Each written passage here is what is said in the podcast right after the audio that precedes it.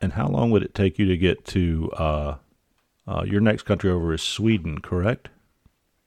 Yeah, that's correct. And how far are you from Sweden? About uh, 30, 35 minutes. Gotcha. So that's pretty cool. Is it? Is it? Can you just drive across the border? Yeah, I can. Uh, we often go there for shopping, you know, uh, vacations, little fishing trips, and stuff like that. Oh, you get those little Swedish fish. Yeah, the the goldfish, you know, they are uh, awesome in Sweden. in America, Swedish fish are these little red, gummy tasting, uh, over sugared fish that we eat. They're candy. Is that the same thing you're talking about? Oh yeah, they come in a a little bag, you know, a little blue bag, and it says goldfish.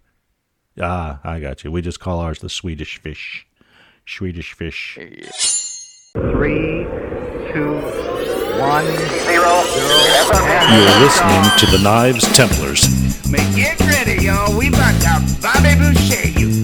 Bam! I got a piece off of the wagon that Sam Houston used to take JFK to the moon. Pinto sauce.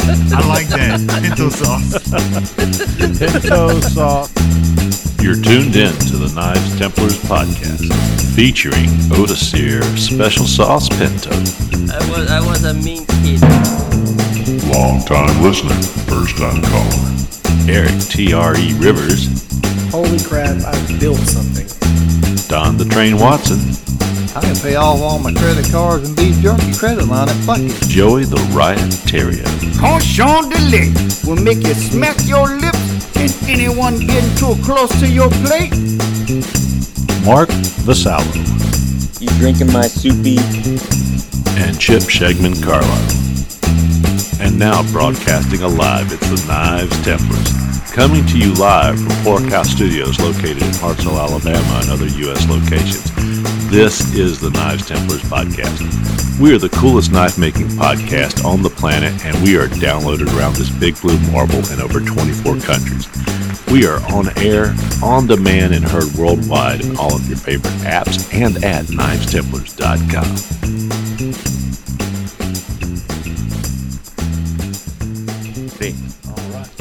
Hey guys, welcome to the Knives Templar. Here we are at season four. Can you believe it's season four? Season four. Every Wow. every Man. every ten episodes is a new season. That's when I when I was you know all young and new in this and looking it up and when you should do it. I just read something that says oh about every ten. So I figured rather than annually, we would just about every ten because being a uh, you know I watched the um, Walking Dead till it got stupid and like every six or nine episodes it was a new season for them so i'm like i'm going with that i'm going with that but can you believe that we are here 31 31 episodes later Man. Oh, that's Something. crazy. Yeah. That's awesome. Can you guys you believe you're here with me you haven't gotten rid of me after 31 episodes. That's why that's why i've that's why i've kept the keys to the truck so to speak. Uh you you need a ride home so i've got the keys. Well guys oh welcome to the knives templar. You know hey it's a new season new episode uh, and again i'm going to tell you like i do every time we are the best podcast made to teach rising and established makers like you guys out there in internet, the interweb land, uh, how to pave your way into knife making as a hobby, and even some of you as a business. Um, I just found out we can now be heard in over 30 countries. We just took a big rise, and I've got to change your um, your advertisement because I think you're well past the 22 or 27 subscribers, Eric Rivers on the Rivers Experience. Uh, I think you're you're pushing like 35 or more now. Almost 36. Ooh. My goodness, my Wow. goodness, it's come a long way. Man. Thank so, hey guys, we want to thank you for your listenership uh, by helping to make us the best rising podcast out there. Uh, certainly the best one on the planet, and the best one rising out there in this solar system that I know of. I don't know of any other uh, podcast in the solar system that's climbing like we are. What I do want you guys to know uh, out there, if you're listening on any uh, uh, podcast provider, whether it be Apple, Spotify, Google, Amazon, on your computers or wherever, be sure and hit that subscribe button. And if you're out there on Apple, please go in and leave us uh, some feedback, good or bad um, because we can put a good twist even on the ones where you say that uh, I talk too much and uh, and cut people off. So it's it's all good. We we learn from that, guys. Uh, I asked like I did last time. You've been out to knivestemplars.com in the last couple weeks. I tried Absolutely. today.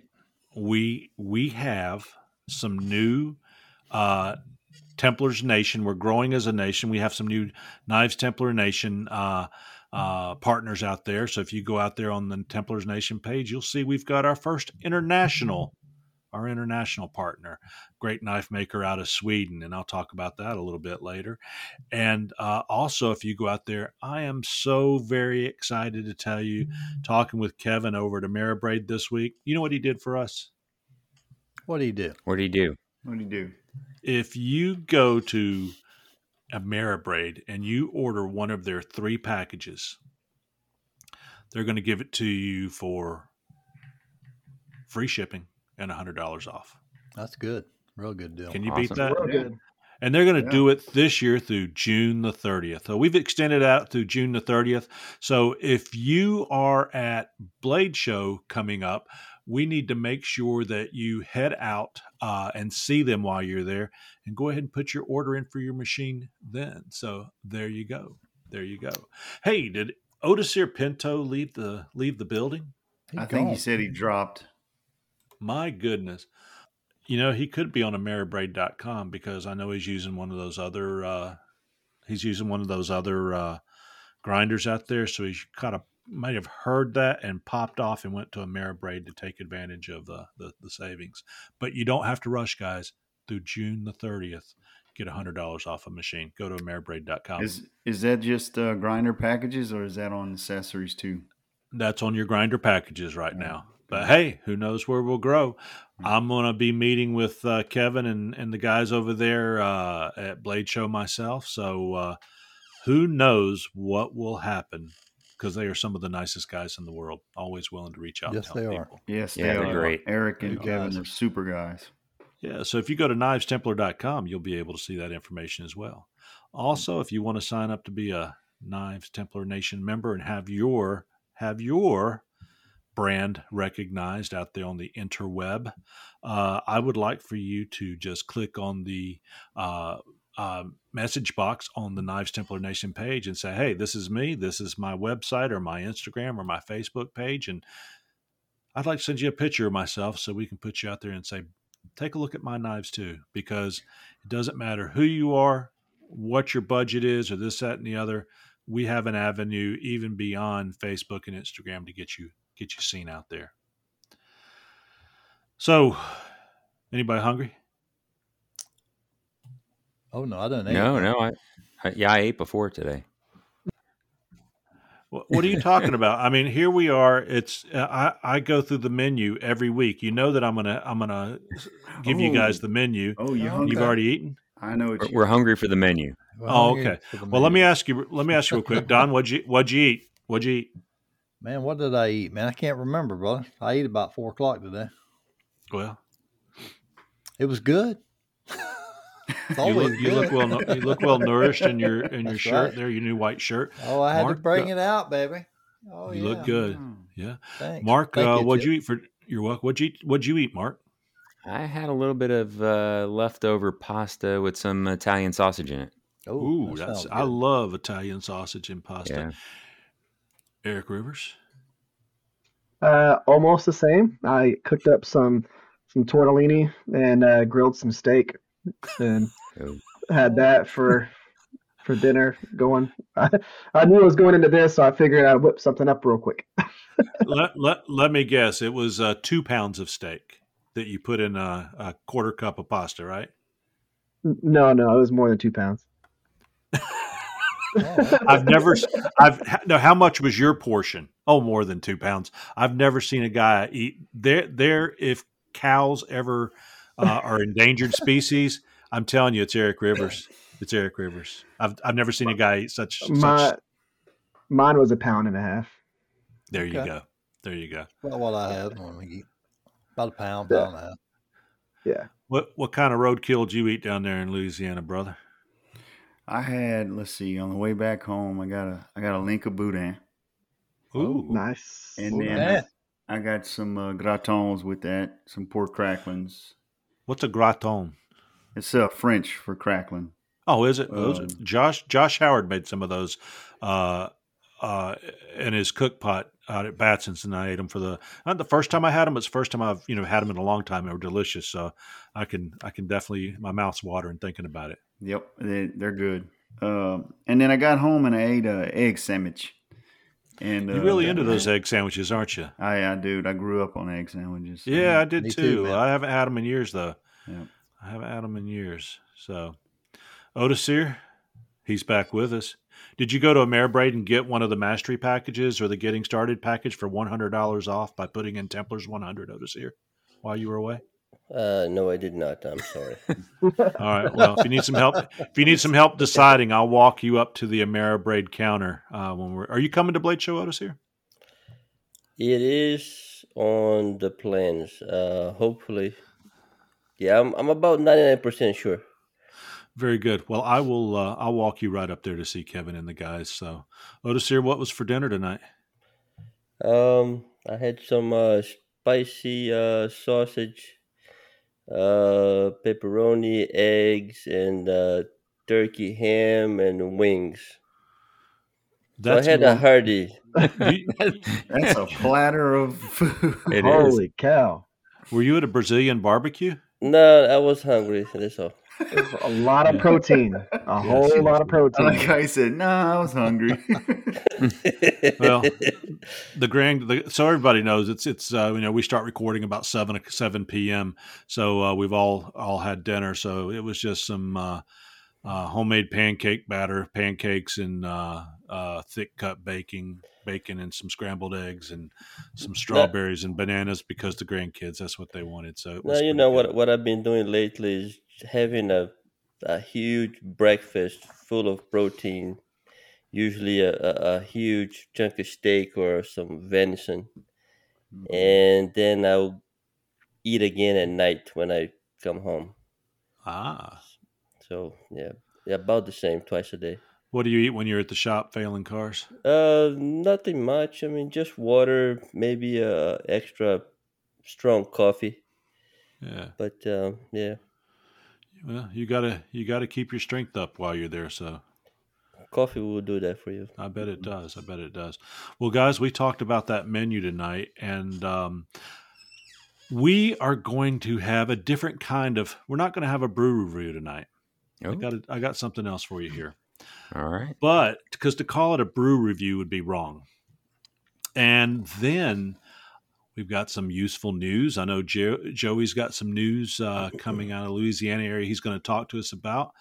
I've got some feedback from Sweden, the Swede, my. the Swedish, the Swedish fish, the Swedish fish. Did y'all ever eat Swedish fish? yeah, my Tried little, it. my Yeah, it's my wife's favorite thing. yeah, There you My go. little girl loves Eh, those. it's all right. The Swedish fish. You like the the uh, Brazilian panther bites, the little black licorice panthers? Nah. Nah. um, Even even better, even better. We're getting requests for t-shirts. We'll talk about that. Pops Makers Mark. Man, I have got how did I get so lucky? I mean, there's people with no talent and lots of luck. And I have sometimes you're just in the right places at the right time. And I went down to Batson's and I met Forged in Fire champions that live around me. I met uh, my new best friend that sold me a um, anvil. I don't know if he knows he's my best friend, but I I, I care about him forever. and uh, I've got a story about soon. that. I got a story about that, but we've got to. I'll come back to that in a second. Um, and uh, we've got uh, Josh Foran on here with us, Forged in Fire champion. We're going to talk Oh, to yeah, him a little bit later. Josh. Josh, you can say hello. hey, how's it going? There you go. There you go. And uh um and th- yes, yes, he wanted to say something else. I'm good. I just got a bit No, of a delay. fine. Sorry yes, about that. Otis here. That's all right. We'll wait on it. We'll wait on it. Go ahead, Odacir. Uh, if I happen to go mute here for a little bit, is uh, my wife is coming in, so just a, I, an FYI. I saw that you had taken some Imodium earlier in the day on Facebook. You were talking about it, so we understand. So, yeah, so you know when it hits you, just just get up and leave because Yeah, we've got gotta video run here and we don't want to see it. Those are white walls. do that to You you? got a, you've got a white shirt on, and those are white walls behind you. Don't pull my finger. Hey, come on, um, man. Hey, you Go know, get some Jason. prune juice. That would do the same. you know, Jason Fry's back with us tonight with some knife Yeah. tips. I can't wait to meet Oh, Jason yeah. over at Blade Show. Guy's Mm-hmm. got some great tips, and and he's just becoming a really he- nice friend of mine. I He enjoy him. I, I enjoy listening to his tips. I do too. I always learn something when I hear Yep. that. Got some, Yeah, uh, his his stuff was cool. I saw it at Blade Show, Texas. yeah, show off. I got to go to Blade Show. hey, um, Eric's, you know, got his little finger up there. I, I go to all the Blade shows. Um, All of them. Eric, you're a cool dude. Uh, I only make fun of you because I'm jealous. Uh, we got some questions, and then we're going to talk a little bit about the week ahead. Week ahead, but I tell you what, uh, I do want to tell you real quick what a small knife making world it is. So, um, I go down to Batson's where I meet Josh, and while I'm there, um, I eat some cracklings, Joey Mm-hmm. some great barbecue. And I run into uh, James McClendon from the Tuscaloosa area, who's been on the show.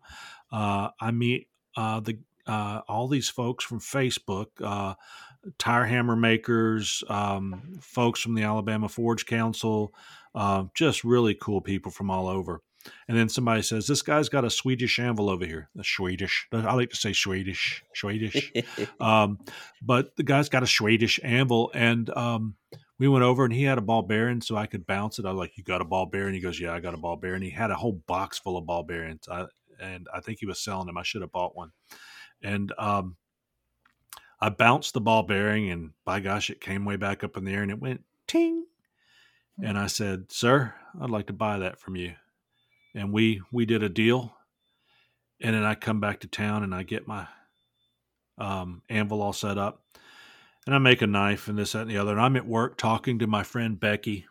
I've known her for 15 years. And I'm like, uh, you know, there's this guy that lives up in Ardmore, and uh, he uh, um, he's helping to start the Alabama Custom Knife Makers Guild, or he's leading the effort really, and uh, with Josh Howard, and uh, it's really taken off. And I said, Becky, see if you can get your uh, uh, get your husband Dan to come because Dan is a great knife maker himself, and he's just backed off of some knife making. And um, and Becky Patrick says, "Oh, you mean Greg Graham? Gary Graham? Excuse me, Gary Graham?"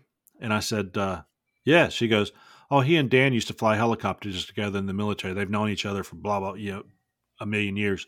And I come to find out that that this guy is like they are like the coolest military guys with the coolest experience, and my uh, appreciation or awe factor for Gary Graham just like went up like you know three thousand percent for two reasons. Number one, Dan Patrick uh, is one heck of a great knife maker and blacksmith, just a great artist all around and good man. Uh, he his wife Becky, uh, they're just good, good, good people, and the fact that uh, Becky gave him two thumbs up and a and a twist and a what was that on the old show Living Color, two snaps and a twist or whatever. That's right. Uh, but but she just she she spoke highly of his character, and I was like, yeah, that's that's the guy I know. So what a small world it is. So, um, I don't know. I just find that an interesting It is a conversation. small world, isn't it? Yeah. And then I met Josh Foran. So, hey, uh, you guys ready for a brew review? Ready?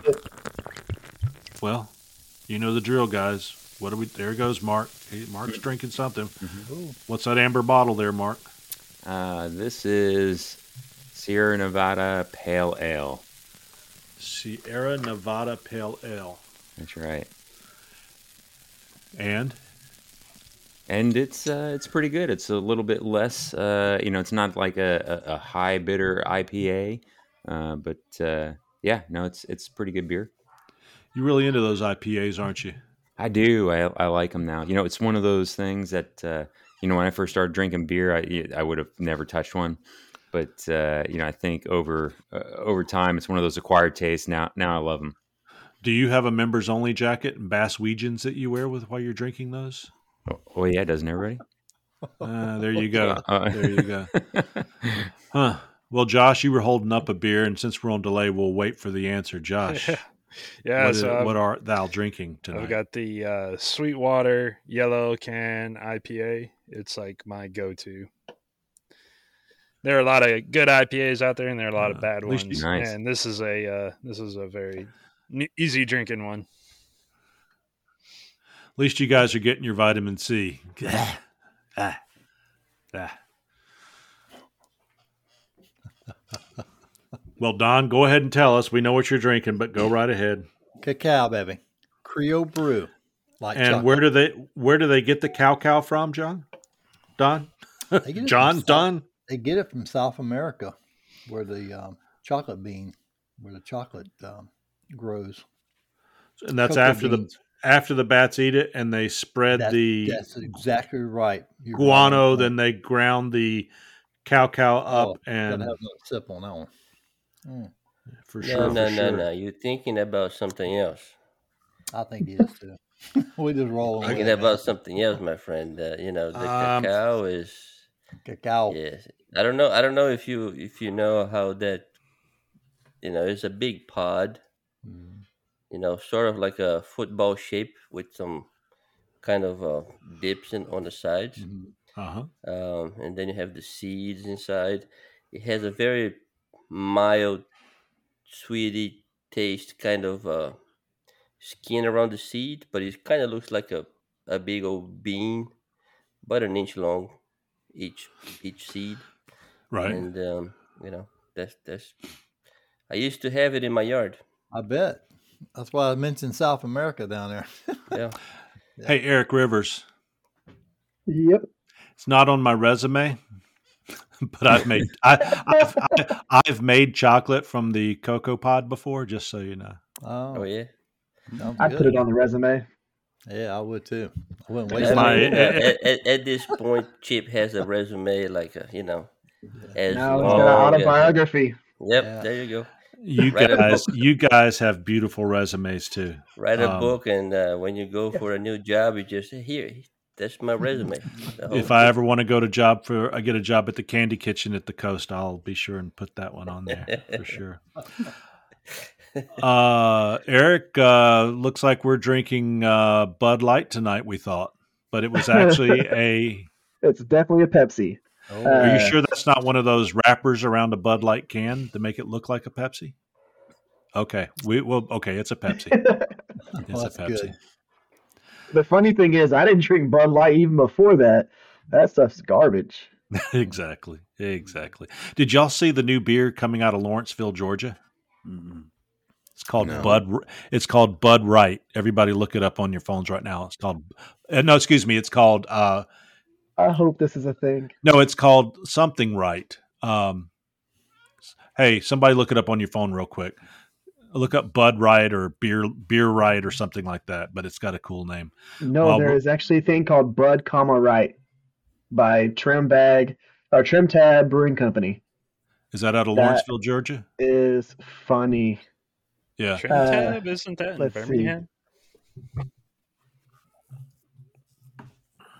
Let's see. Okay, we got to find her here. Anyway, right. yeah, because when I first saw it, I thought it was like a Michelob Ultra can, but it's got this red line that says right. down it. Alabama. Okay. Alabama's- There's another one coming out of Lawrenceville, Georgia, called something right, but it's it's Yeah. like Bud Right. Uh, Yeah, it but they is. is it Called Bud Right? Right too. Yeah, Ult- it oh, that's it. Ultra Ultra Right. Ultra Right Ultra. Right.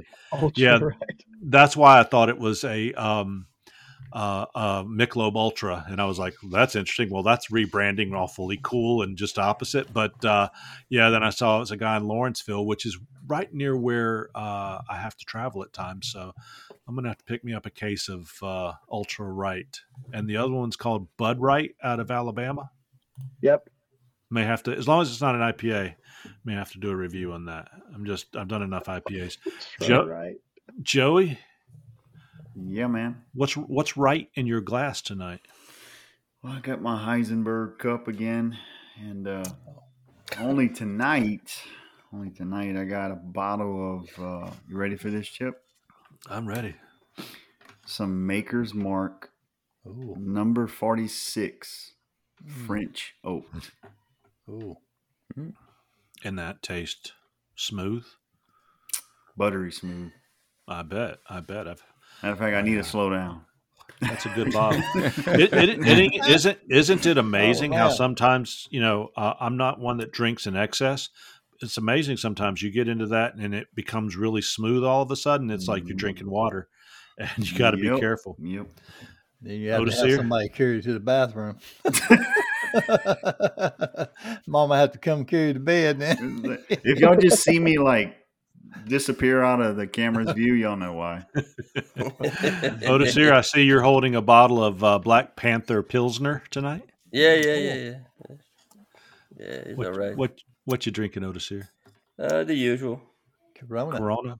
Yeah, I am um not a big old drinker, right? I tasted several different ones, uh, you know, and this is the one that kind of agrees with what I think a beer should taste like, at least.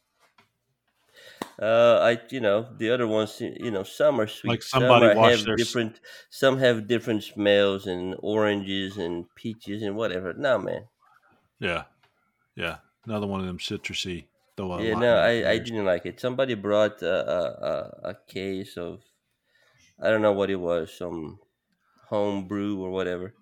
And Yeah. it's like, man, what what is this stuff, man? So, do you drink your Corona just straight up Corona, or do you add anything to it? Straight up. Okay. Yeah. Well, bless your heart. Bless you know, your I'm, heart. I'm not a drinker anyway. So when when I do, and usually for the uh, just so when I'm sitting here for two hours in the cast and my throat don't dry too much, just a you know one bottle. Wet, That's it. wet your whistle. Wet your whistle. Hey, There you know, go. I don't want I don't want the brew review to sound as if we are, uh, you know, using beer and liquor as hydration. This is just that time of the week where, hey, like you said, just something to sit back and relax and talk for a couple hours. Mhm. Um, so that that's what it's all about. Well, I've got an interesting. I'm sitting here drinking a Coke Zero, and the reason I'm drinking a Coke Zero is because I haven't had one in several days. Because my wife said they went up a dollar a twelve pack, and she just magically quit buying them, and I ran out. So um, we had a discussion this morning, and I think I won. She said, "Just do what you're going to do anyway." You didn't win. Oh my! Nope. You didn't win. That was You didn't win, buddy. I, Sorry to hear that. I, I went and bought the groceries today, and uh, I ended up with a couple cases of Coke, no sugar. Um, so I don't I don't know if I've won or not. But here I don't have a brew review tonight, and it's not because I'm drinking this Coke. I have a liquor review. A I have liquor a, dis- review. a distiller Alright. review. I do. And uh, guys, uh, you know, after I had some of that lemon hooch a couple weeks ago, I was like, man, I remember the old days drinking a little hooch in North Carolina. So I went out and bought me a mason jar of uh, legal liquor, and it's called Old Smoky Mm. 100 Proof Moonshine. It's the original brand. Man. You can't pour it from the jar. You got to drink it from the jar because if you try to pour it from the jar, it splashes all over everything. Yep, Y'all familiar with this this this drink? I am. All right. Well, uh, we'll get your comments here in a second because I want to hear them. Let me tell you about original moonshine from Old Smoky. The distiller says legal just barely. Harkening back to its homegrown roots, Old Smoky 100 proof moonshine is made with the same renegade attitude as its forefathers. Our 100 year old recipe produces a white whiskey as smooth and bright as a promise of a Saturday night when anything can happen and likely will. Every shot, swig, slug of Old Smoky original moonshine is highly drinkable and hardly pretentious. Don't just start your night, fire it up. What you got there, Otis? Here, well, this one here, my friend, is called the uh, cachaça, made in Brazil with Yeah. sugar cane, and is uh, very high proof. So and has a little bit of a sweetness to it. Yeah. And it will take you down really quick. Well, that's wonderful. So this is basically uh, what you gringos call rum, yeah. just uh, the uh, Brazilian variety, right? Oh, okay. Well, congratulations. Take you a swig of that. I No, don't no, think no, you've even no. cracked The- the the- seal on that yet. He's protecting that bottle. Yeah, look, look at it. It's, it's still sealed. The shipping's Uh, too much all right. money. So so let me let me tell you let me tell you about how I feel. And I want to start it off. I'm not sure if this will do right or not.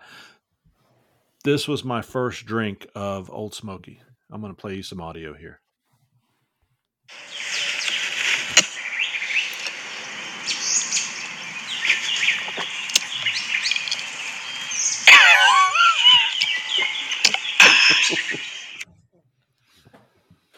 That's how it went. That's how it went. I'm not sure if you guys could see the. I'm not sure if you guys could see the video on that. I'll have to send it to you, but uh, you may have seen it. I may have sent it to you, but uh, yeah, that was it. uh, it got me. Anyway, let me tell you this.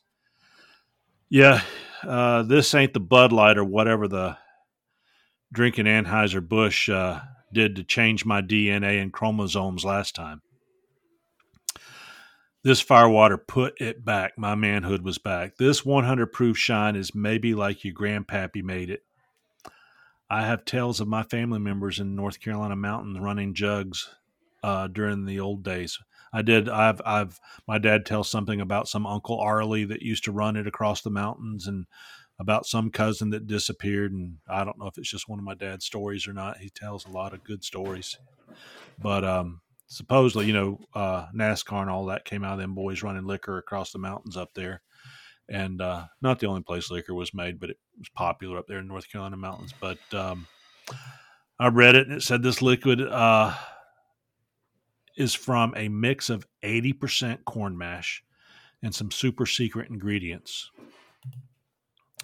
The original moonshine that I had uh, is clear and bold flavored. It's not any of the blue stuff or stuff with pickles or cherries or whatever. I just ate, got the clear. Um, and uh, it was bold flavored without the risk, certainly without the risk of going blind or being poisoned, of course. But I can te- definitely see how it has a back in the day moonshine kick to it. And as you heard, but I've had stronger moonshine with better flavor. I definitely it definitely gives you a kick and uh, it tightens your throat when you swallow, as you heard. Uh, if moonshine is done right, though, I think it actually should have uh, a sweet, fresh corn taste. This certainly does does not. Matter of fact, some people I've gave it gave it to to test it just straight.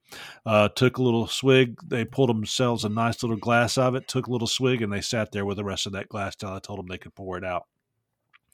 Um, so uh, this container's made from drinking from. You don't pour from it; it's going to splash all over the place. And you know, I've never had this before, and I can't say I never will again. I think it was money wasted. I tried it, uh, neat, and nope. It needs to be uh, mixed. Uh, it's so bad, I'm not even sure you can cover up that bad flavor. But I will look for some recipes for what I've still got to see what I can do. So I'm going to give this a rating of one corn kernel rather than one hop. and it's time really to go find some Kentucky bourbon and quit drinking this acidic acrylic firewater, turpentine. Kerosene. Yes, maybe maybe I should mix throw some maraschino cherries in it or some lemonade or something. I haven't gotten rid of it because it's thirty dollars for a bottle. It's at least worth pouring a glass for people to watch them gag when I watch them drink it and then sit there and hold the glass because they're ashamed to pour it out. You need to you need to try some of the uh, flavored ones. They make a apple pie. Yeah, they make Yep. one with cherries. Had. I even had their around Christmas. I think uh, some. It's called Shine Shine Nog. Yeah. Mhm. They make that. a they make a peppermint. Um, their their flavored ones are pretty good. Um, Yeah. I actually visited. The, the reason I know about it, I visited in uh, Gatlinburg and Pigeon Forge. Uh, they have a barrel house and a and a barn, old smoky barn, Right. and um, it's really cool. And uh, you, when you go on the tours, uh, there's like free alcohol, free moonshine throughout the whole tour. So like you get pretty lit by the time you're in this tour. You ought to have to travel. When I travel to see my son in Lexington, Kentucky, we have to take uh, like 80 miles on the Kentucky Bourbon Trail. yeah, so I can imagine. yeah. Well, I tell you what, I think you probably can mix it with something. Um, I I had some popcorn Suttons, and as y'all may know, popcorn Sutton he killed himself back in 2009 rather than go to Mhm. prison.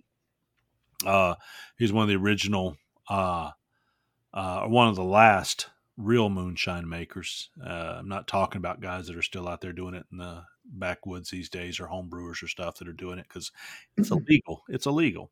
Um, I'm not saying it should be, but it just is. Well, And go ahead. actually, it's you can yeah you can make it for yourself. You just Sure can't. can. Yeah, you just can't distribute it.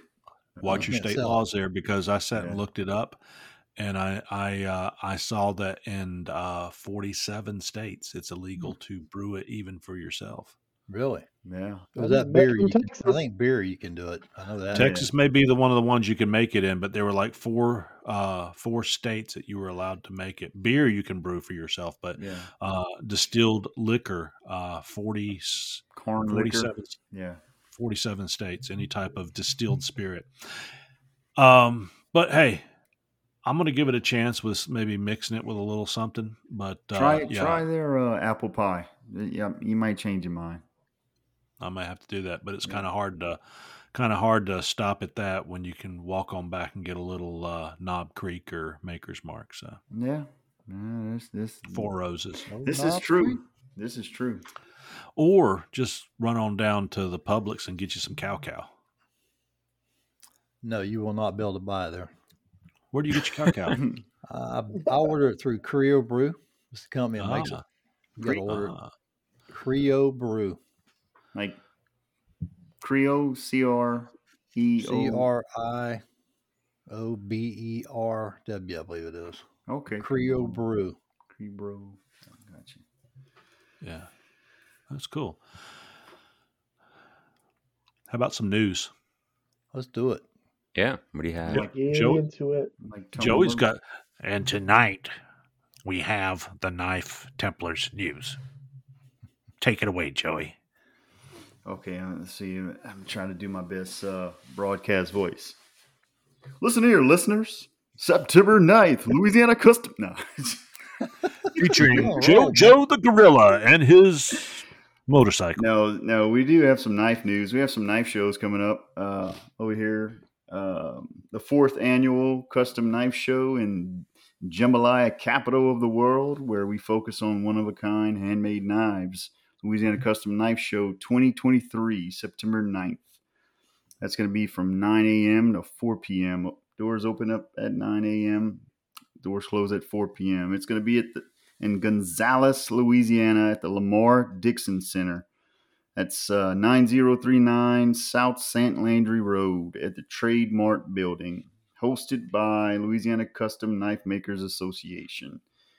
Sponsored by Austin's Outdoors, Mr. Andrew K. Smith's Knives, Nichols Damascus, and HTP Legacy. Oh my! Oh All my! right.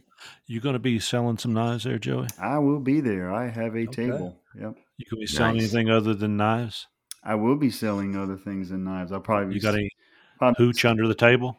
No, no hooch. But I will probably have some uh, spalted pecan, maybe. Hopefully. Ah. Hopefully. I I Fingers saw crossed. Yeah, somebody. from that uh, that log.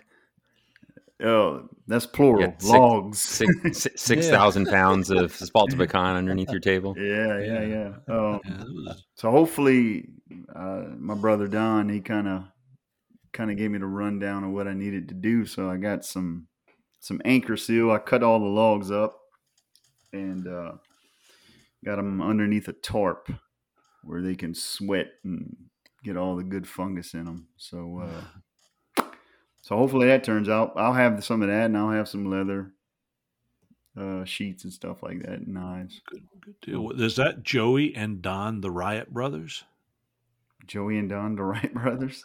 Yeah. Oh, he's he's my brother. He's my brother in. Uh, Well, in I mean, yeah. So you're like Yeah. that. Just sounds like a really cool brand name or wrestling team or something. The Riot Brothers. The Riot Brothers. Tell me if you were if you were a professional wrestler, you would be the Riot Brothers. Riot Brothers. That sounds Right. good. Yeah, yeah. Yeah. So it's called play on names, you know, play on names. Terry O spelled the riot. Yeah, the, people always try to pronounce my name, and I've been called Therio, Theriot, Therio. Yeah, Therio. just, just go back to episode one and me, Tyrio. me screwing up your name. Yeah. Yeah, Tyrio. So I I just just like look, it's it's spelled the riot, and then that kind of caught on, and everybody just started calling me the riot. The Riot. Well, I've got some other good news. I see some guys your uh your Templars uh Blade Show shirts have arrived. Not that you have to wear them, but it's the official Blade Show Oh, yeah. shirt. And just to describe what I'm seeing on here, these guys are wearing a beautiful white T-shirt emblazoned with the Knife Templars logo that says, "I identify as a knife maker. My pronouns are." It will It cut. will cut. That's when you cut. And uh, on the back side of that shirt's got a nice QR code. So as they're walking through the shopping mall looking for facial cream or Mhm. whatever, antiperspirant, people can walk up behind them and QR code them without even uh, bothering them. So Just curious, where do you I have uh, those made get those through customink.com, which probably isn't the cheapest way to do it, but they do a really nice, good job with quality. And uh, I will say that um, I use custom ink for a lot of things, but I have a relative that's a screen printer. So if I want to get things made in mass, I typically uh, will go through them. So thank you guys. Uh, you look good in them. So I'm, I'm, I'm very tickled and honored that you're No, wearing thank them. you. That, No, that was no, no, no, Yeah, no, appreciate no. it. Hey, I've received uh, so many really nice things from you guys. Everybody except Josh Foran. He's never he's never given me anything, but you guys have given me so many nice things uh, as we've as we've been friends. It's uh, it's just fun to give back. So you uh, you guys are good friends. The last little bit of news we've got tonight is guys in a little over 30 days, June 2nd to 4th at the Atlanta Cobb Center Blade Show featuring Eric Rivers will be brought to you by the editors of Blade Magazine. By the way, I've been seeing all of these. Hmm. I've been seeing all of these beautiful knives of yours, but I've been seeing all of these knives being put into Blade Magazine, and I don't want to jinx you, but Joey, these knives you've been putting out lately, Eric, your knives, Odacir's, Mark, Don, your knives. I'm sorry, they're as beautiful as anything I'm seeing in Blade Magazine. Uh, and and I don't I don't put myself in that category by any means. I'm just saying, guys. Um, and yes, and Chris Jones. On Gosh, yes. Go ahead. The, the one that I'm showing y'all, this is actually getting submitted for uh, Blade Magazine. Wow. The one the carbon fiber and all that stuff to go in there. I have uh, the dude that takes all the pictures, take pictures of it, and see about getting it put in there. Wow. Good. I Yeah, was, I've got a couple of them. I was fixing to say that um, I was told by a Knife Magazine editor at the last Louisiana Knife Show that if you want your knives to be posted in these blade mags, that you have to have professional Shot pic- by Coop.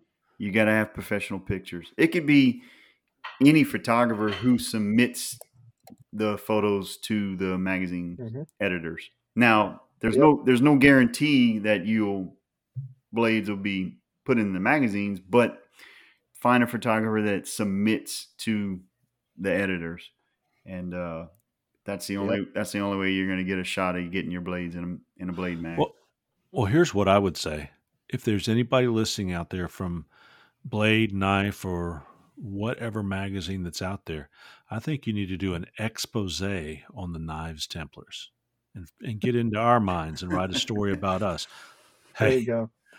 let Odacir write a story for us and he can submit it to you. oh, I want to hear this um, story. I want to hear Yeah, this. it'll involve a it'll involve a panther and some uh, some uh, micro fractures and steel. But but uh, yeah, if you're out there, you know, I'm thinking you need to do a expose, a, a good three pager with some photos of the knives Templars, and and get us out there so we can further connect the community and also connect them back to you and the great things that those magazines do uh, electronically and in print.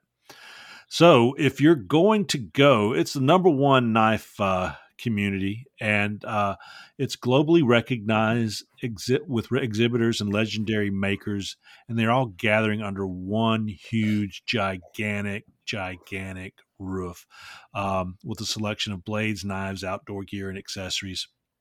Uh, some of the most beautiful stuff in the world.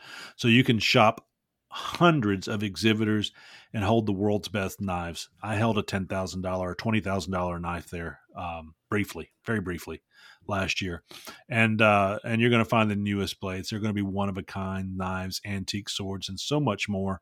Uh, and uh, you can attend the free after party each night in the Blade Show pit, where food and drinks are available, especially if you're hanging out near Kyle. Come on, guys. Daily.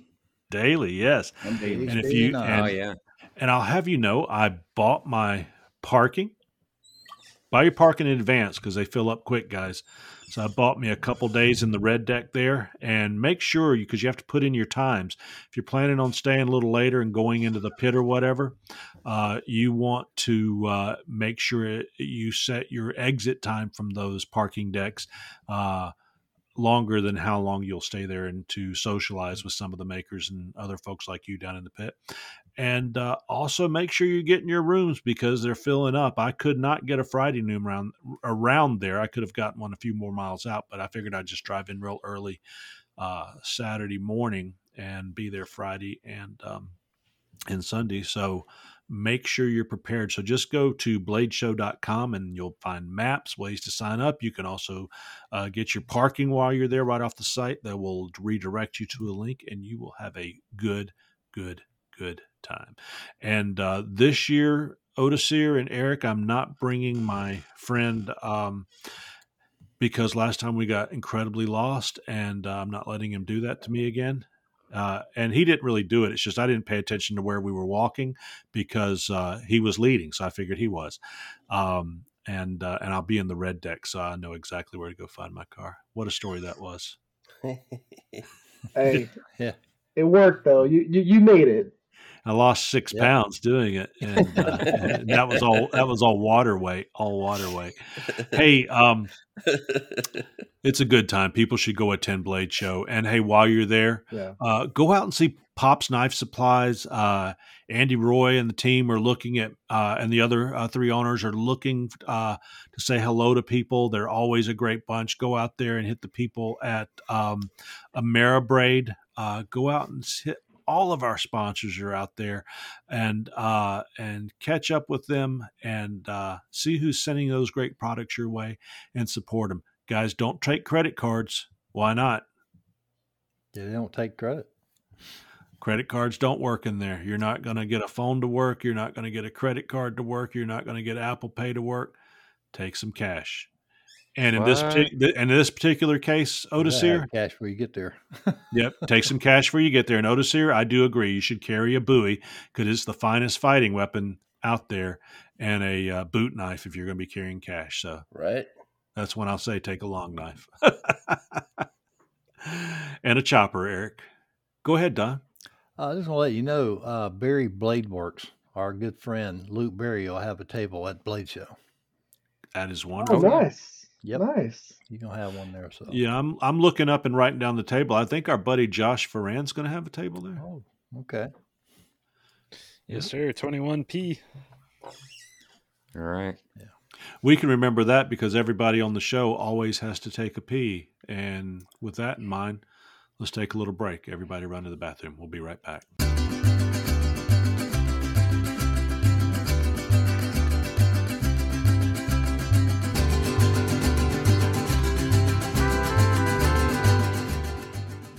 Hey, listeners, let's take a moment today to thank one of our sponsors for today's show, and that sponsor is Ameribrade Grinders.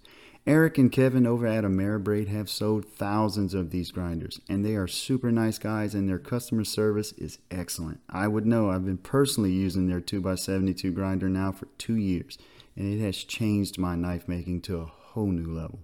So if you're in the market for or looking to upgrade from that 1x30 or 2x42, then give Ameribrade a look. There you'll find they have three packages of grinders to offer. They have a mastery package, a foundations package, and a get grinding package. in which all of them come at different price points, so I'm sure you'll find something that'll suit your needs as a knife maker. Also, Ameribrade has a ton of innovative attachments for their grinders. So, listeners, you can find out about all of this at www.ameribrade.com. Go give them a look, see what they have to offer today. And now, back to the show. Hey, welcome back. And uh, the question of the day is Has Yeah, anybody ever liners. used green liners? Does anybody have any information on that? Yeah. Yeah. Don, Don, what do you have to say about green liners? I- I'll tell you what, I, I didn't know if I was going to like it or not. I put it on this knife here, and I kind of like the pins in the green. It kind of pops everything on this black, you know, so it does Yeah. look pretty good. I ain't a Is big like green a bright green? It's kind of like a this regular, it's like a egg green, um, Hmm. like a not a fluorescent, but a regular style green. Yeah. It's kind of like that's kind of a great knife to walk through the forest with and slip out of your pocket. That's one of these pinto knives right here, babe. Ah, You feel comfortable in the wood with this one here. Beautiful. I promise There you. you go. If you had the edge on, I ain't sharpened it yet. Don't so, take too much- Josh, Josh, we have to ask, what did you do wrong, Josh? Why did you have to get up and run away? oh, I, I had to go get a reload. Oh, we that thought was I, I, well, I thought. I heard somebody's wife screaming, and next thing you know, you're walking away from the screen here. So, you know, it's it's funny. Oh, that was yours. My wife literally just fell like two weeks ago and messed up her knee, and she fell again yesterday trying to go downstairs. So, yeah, that actually might actually happen. So, if you hear her screaming and I disappear, that's it. there you go. Joey's wife was yelling. I think I heard her say, "Joey, where's my maker's mark? My bottle's missing."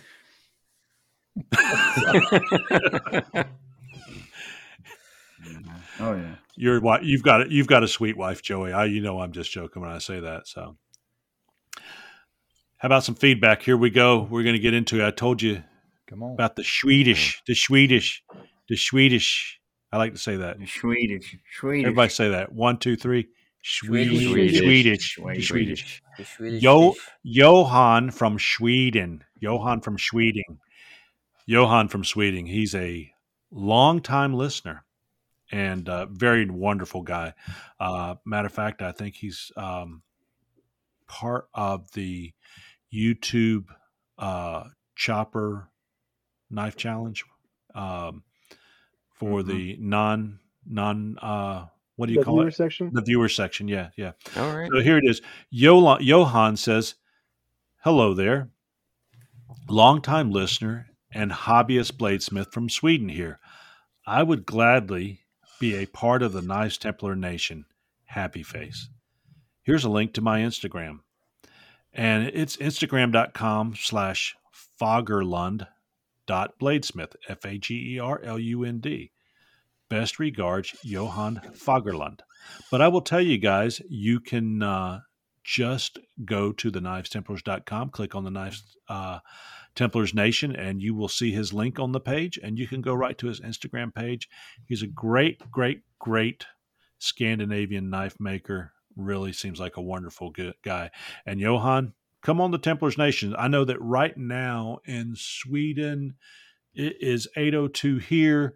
So in Sweden, it is probably about three in the morning, but we can get you on at 2 a.m. if you want to come on the Knives Templars. I know most of my uh, friends from Norway and speak uh, and Sweden speak English. So, Johan, you want to be on the show? We'd love to have you as a uh, a nation member.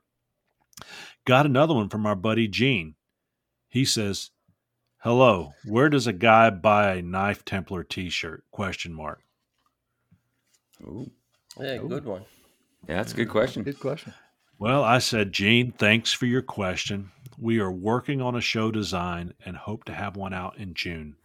If you're a maker, give us your Instagram and a photo and post on our partners page. So, guys, I'm going to be working on getting together a Knives Templar design where people can go out and get singles and stuff without having to pay too much for them. It's going to be kind of hard to carry an inventory of such things because they don't they won't move as as I would want them to but uh, we will look for an opportunity. So if you're out there, seriously, drop me a link. If I get enough people at knives templars at yahoo.com saying I would like a shirt, uh, I will respond back to everybody and get your size. And if I can get up to 10 or 15 people, I'll be happy to go ahead and place an order. Probably run around twenty dollars, twenty three dollars a shirt or so. Uh, but but if you're looking for some singles in the future, I'm going to try and set something up for that as well. So if you want to get in on a group order where you pay, it comes shipped directly to you. Uh, just send me an email at knivestemplars at yahoo.com and I will get you hooked up. So we're getting lots of good feedback uh, each episode, guys. We're growing. Uh, like I said, up to 30 countries. Uh, our listenership is increasing. I sent you guys a link today that uh, on the Microsoft uh, Bing, we came up uh, in the top three uh, on the search engine. We're on the first page on Google and and Safari. Uh, we're just right at the first page. Uh, we are on the first page with a link I had through Skjeggmenn Kniver, but we're continuing to grow, and that's all the people that are visiting. We're getting about a thousand visits a month on the website, and we thank you for that. And with all that, I've got to go get another Coke. We'll be right back.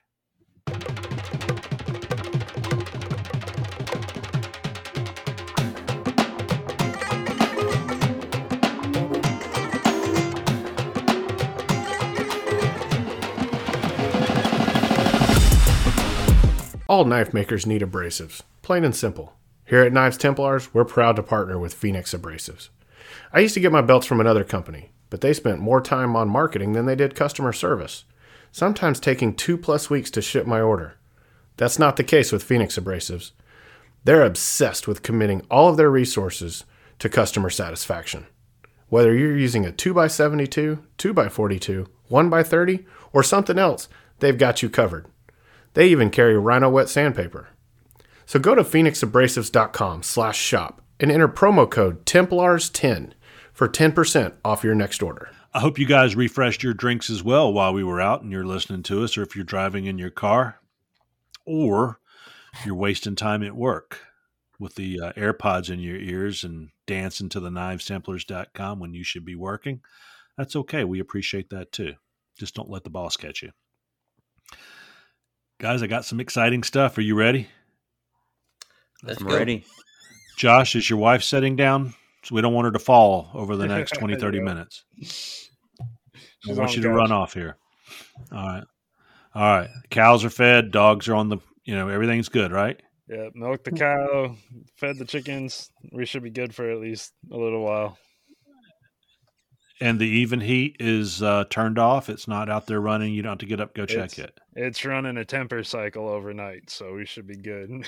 so we're okay. So at least you know where you're at. Okay, I just don't. want Oh my gosh, I left it on. I got to go check guys the maker's mark. Here we are pops maker's mark you know and uh meeting andy and meeting all those guys. I, I met mr uh, barry over at batson's. They are such a good group of people and they have allowed us to use their name and work with them uh, and put together the maker's mark series where we recognize uh, new makers uh, makers that are, are people that are thinking about making and some of the best makers out there.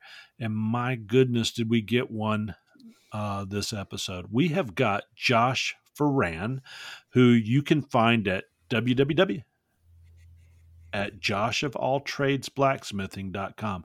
You don't have to put in the www anymore, just so you know, guys. Do you know that? Yep.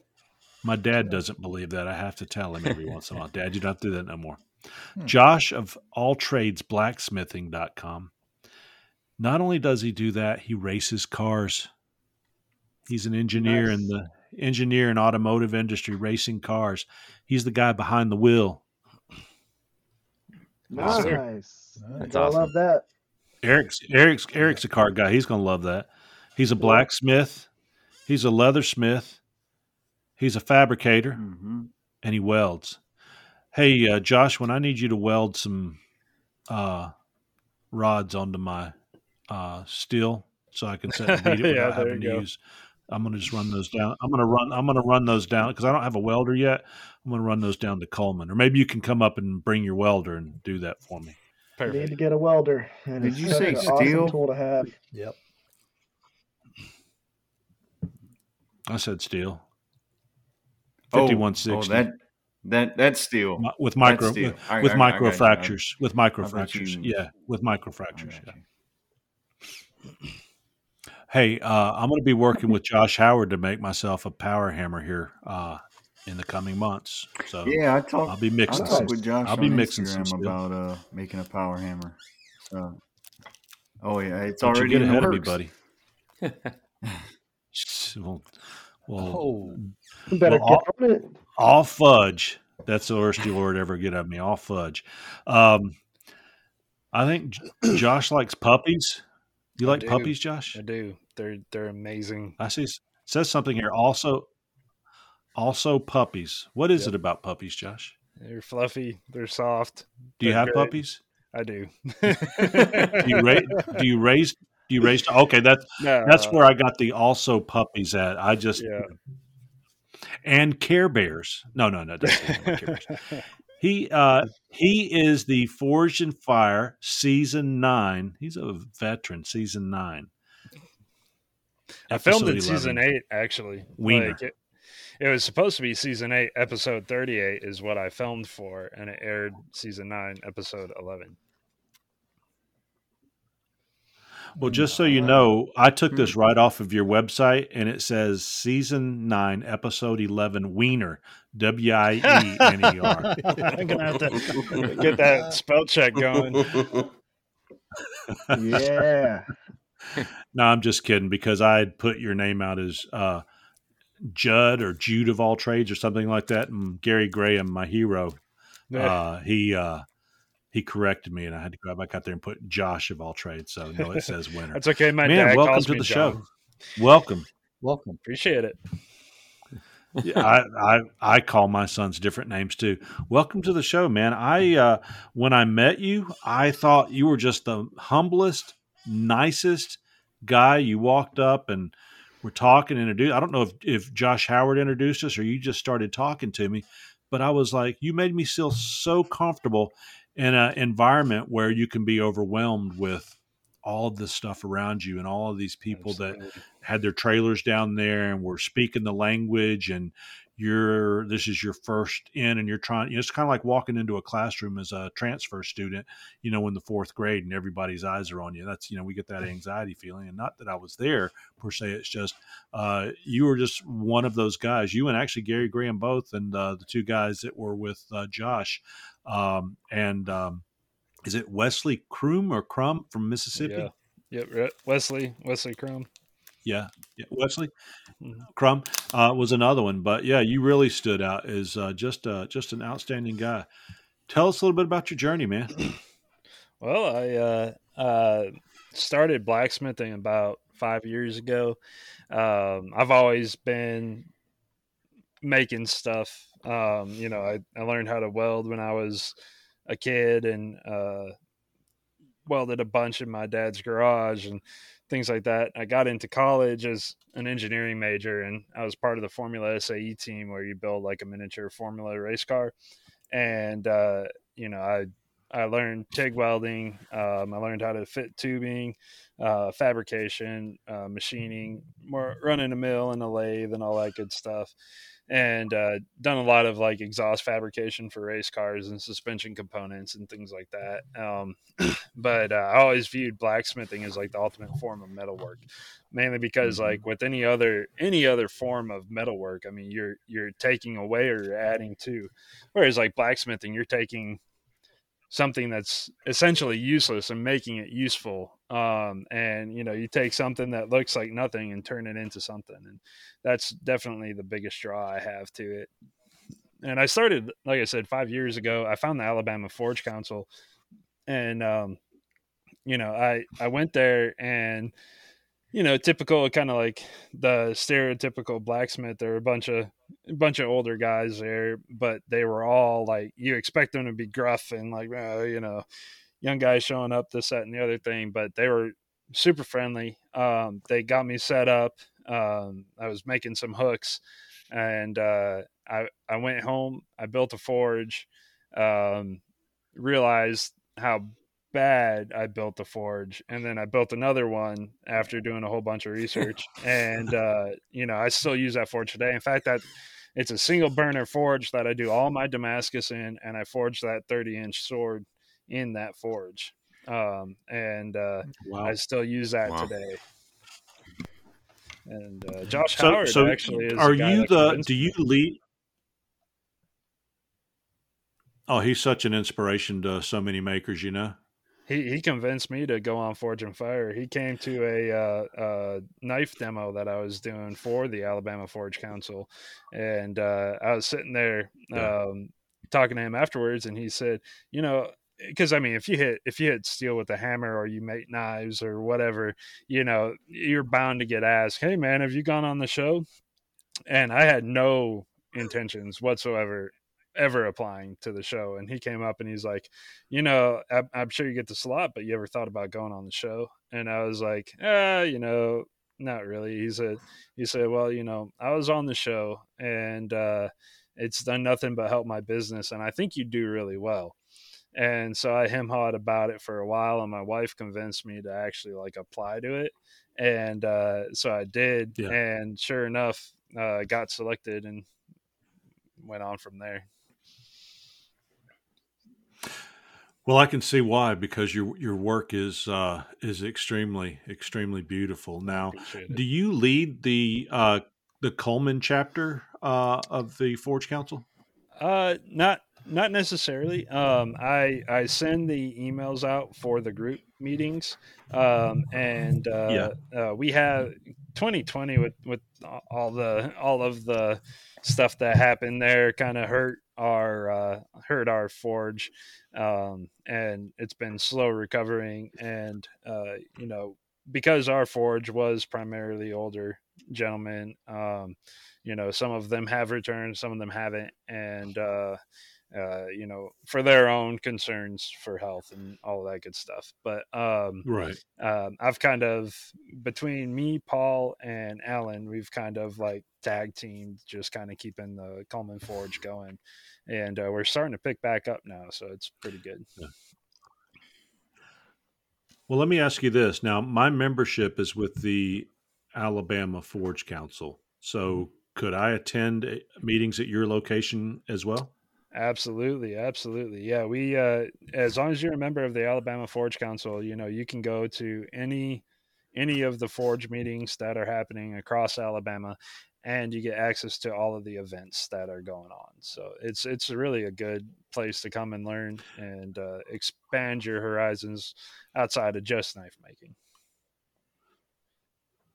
Do y'all serve Swedish fish uh, at your meeting? they they melt in the forge. Uh, well, I know they've got donuts up in Athens, so I didn't know if you served the Swedish swish, uh, Swedish fish. We always have But, uh, yeah, so yeah, put me on before we yeah before yeah barbecue before we uh, go any further. Uh, put me on your mailing list because I wouldn't mind attending some of your uh, meetings as well. Absolutely. Um, yeah, I would certainly enjoy that. Um, and it's really kind of cool. Uh, I'm not really looking at it from a selfish standpoint. I mean, we all look to see how we can grow, but I've got Josh on my left and you on my right. And, um, you know, you guys got to hold an old man up by the arm. So you guys make me feel quite stable. And I just mean that you're just, you're just fun guys to hang around. If you don't mind hanging around an old guy, I, uh, I enjoy you. Uh, what do you guys got in the way of questions for Mr. Josh? Uh, yeah. What, do, what questions you guys got? You know, I, I don't have a question, but you know, I think you know we were talking about lot about it a little bit before the show. You know, I just want to to uh, you know give a little information. You know, when when I was down at that uh, battleship, uh, battle at the battleship, you know, I have to say, you know, n- not just Josh, everybody down there, but you know, I was hanging out on the end. I had a chair out there, and Josh was kind of on on one of the end forges at that competition and, and you know five hour competition and, and these guys trying to get a bunch of stuff done in a short period of time but uh, you know i was still amazed on, on how much they still uh, uh, talk to the, the folks that were watching and give them information and and i was asking a whole bunch of dumb questions i'm sure he's like probably like you know what's going on with that guy but you know i'll, I'll tell you Like, like number one, why is he wearing that tank top and that thong with those that's right. That's on? right. Go ahead. You know, hey, you got to wear what you got to wear. But uh, no, I- I'll tell you, you know, I really appreciated that, and uh, you know, I'll tell you for for all the work that you guys were doing out there and that great work, uh, you, you really uh, also uh, catered to the to the spectators that were watching you guys uh, you know take care of business. So was uh, it was a great event. job, and, and then I, I I do have to say that uh, you know you, you got to put but tickets in a barrel to, to try to win one of those knives, and and all my tickets went in your barrel. It was it was an awesome blade. So Oh, uh, I great job appreciate on it. that. Man, Yeah, Josh. Um, I'm looking at your Instagram page. I'm Instagram stalking you right now. Um, dude, your work is beautiful. Like very, Thank you. very clean, very clean. How long you been making knives? Uh, a little over five, like right around five years, I think. Um, maybe a little over. Wow. Um, I I started blacksmithing, and then I I went back to work, and I was talking about you know oh I made a bunch of hooks and this that and the other thing, and my buddy he was like man you should try making knives I think you'd be real good at it, and I was like, uh, you know like like I appreciated knives, but I wasn't like a really into knives at the time and um, i uh, i kind of like hammered out something that was kind of close to a knife out of a piece of rebar and i was like okay that's that's interesting. I wonder if i could do this better.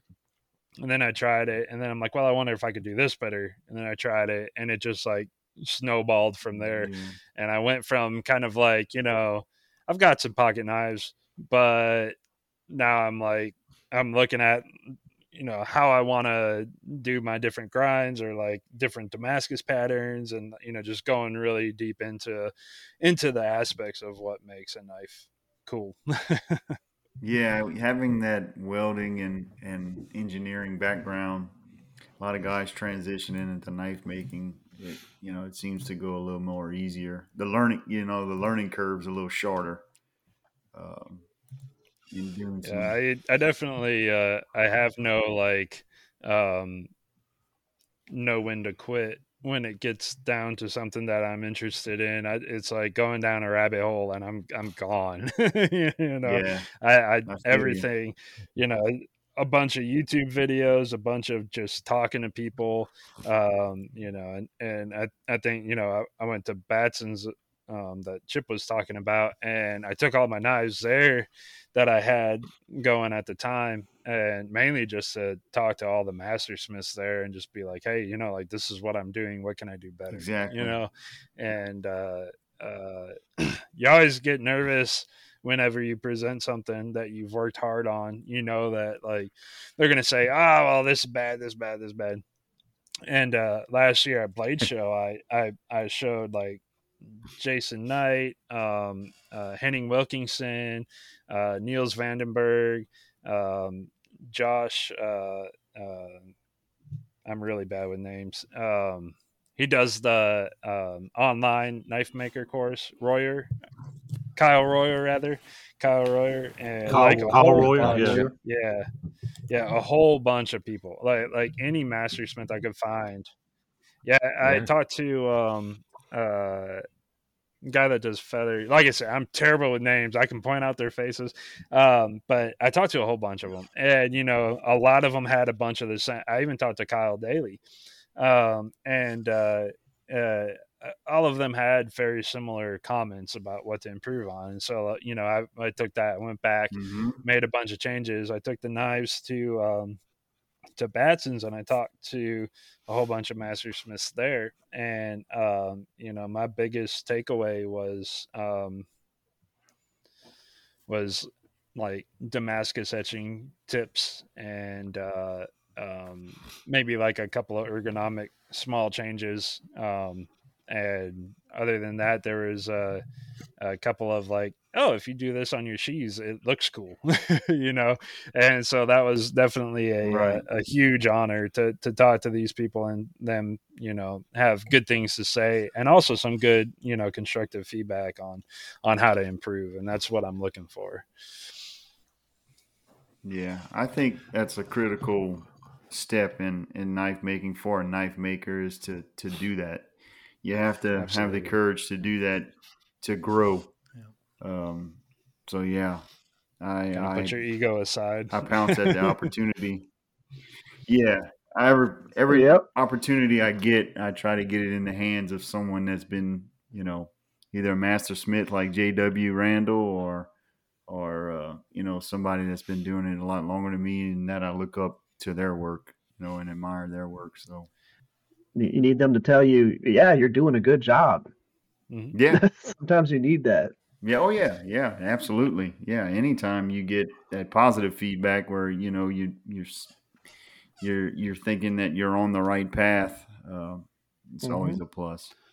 My uh, biggest takeaway from Batson's was, uh, in addition to the anvil and uh, a couple new friendships, was, dang, I should have brought a fly rod. I'm bringing one next year. I love this little river. Yeah, that river is awesome. That's uh, that's that's that's one of two rivers that they uh, put trout in in Alabama. So it's got a cool section, a cold water section in it. So Yeah, so I've got a question. Uh, how long, or how many times did you submit to get on Forged in Fire? Like, Uh, how many times did you submit yourself? I just submitted one time. Um, they uh, they were running casting for season eight, and um, I happened whenever Josh came to the the meeting and was telling me about it. Uh, he gave me the the email for the casting, and um, I just sent an email and. Um, they came back with like a questionnaire like you know do you know how to make damascus have you ever done canister can you do this that and the other thing you know they want to f- kind of fill you out and see where you're at on the bladesmithing adventure so they can kind of pair you up and kind of put you in a situation where you're you have potential to succeed um, and uh, i filled out the questionnaire and then i got an invite to uh, uh, um, interview on on Zoom, and uh, you know they they'll go through and they'll ask you, you know, how long have you been making? What have you done? This and how many knives have you made? Um, this that and the other thing, and then uh, they'll they'll go ahead and like simulate. You're on the show. You did this.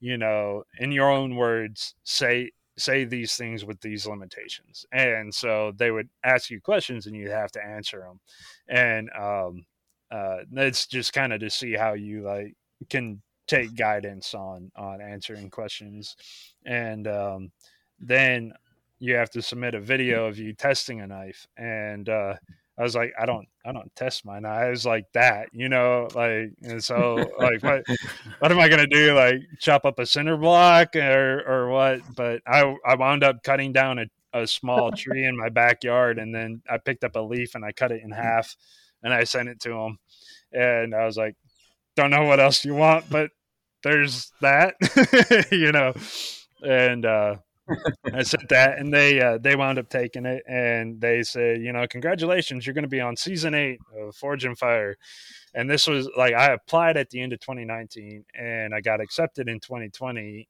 uh, right before everything happened, and um, uh, then I went a year. There was no feedback whatsoever, and uh, I called Josh almost a year to the date, and because I wanted to just go up and just hang out at his shop and forge some stuff.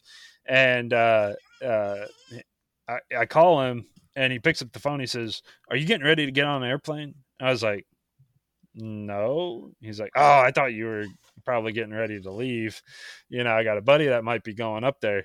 And I said, Man, I haven't heard from them in over a year. I said, It's not going to happen. Um, literally the next day i was at a customer facility at the time i was working at an engineering firm in huntsville that does uh, reverse engineering and inspection through 3d scanning for the space aerospace and defense industries and i was uh, inspecting a, a rocket section and i was like wearing a harness and i was strapped up like 30 feet in the air and I, my phone's ringing as i'm inspecting this thing. I pick it up and i say hello this is josh and they're like hey this is so and so with Forged in Fire. Do you have time to talk? I said i would love to. I'm currently 30 feet in the air strapped to a rocket. Could i call you back?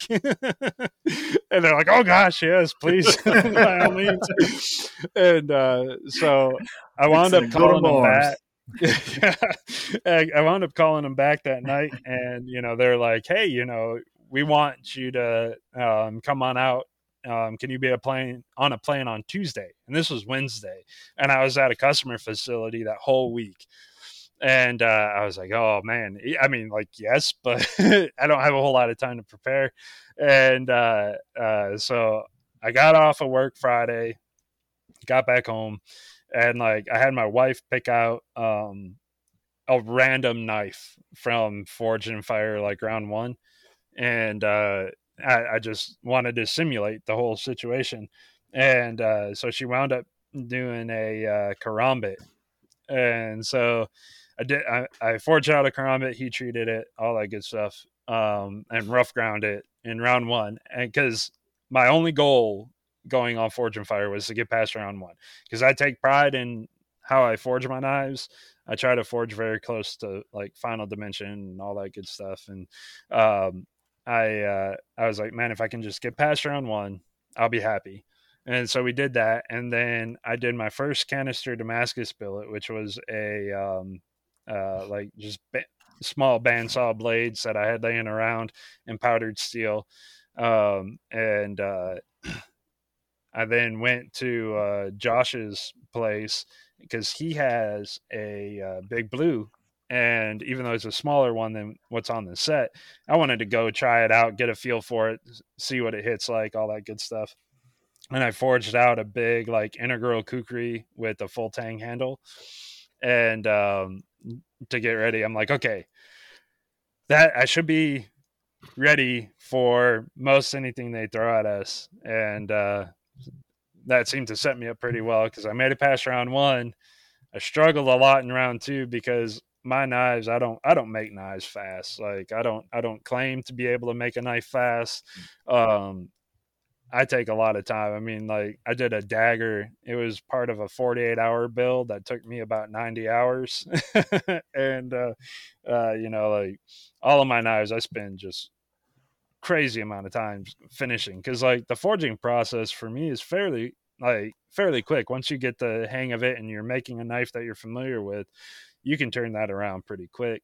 Um, it's just the Mm-hmm. the finishing i mean that is everything you know even if you do a brut de forge knife um, which a lot of my knives um, especially like my my um, more basic quote unquote knives non damascus knives are typically brut de forge but even that i mean i spend way long just trying to make sure like my handle's right my my grinds are right and you know i'm still learning as i go too so i mean there's a lot of stuff there so round two was a struggle and then round three was one of those things you hear it all the time like everything goes wrong that could go wrong.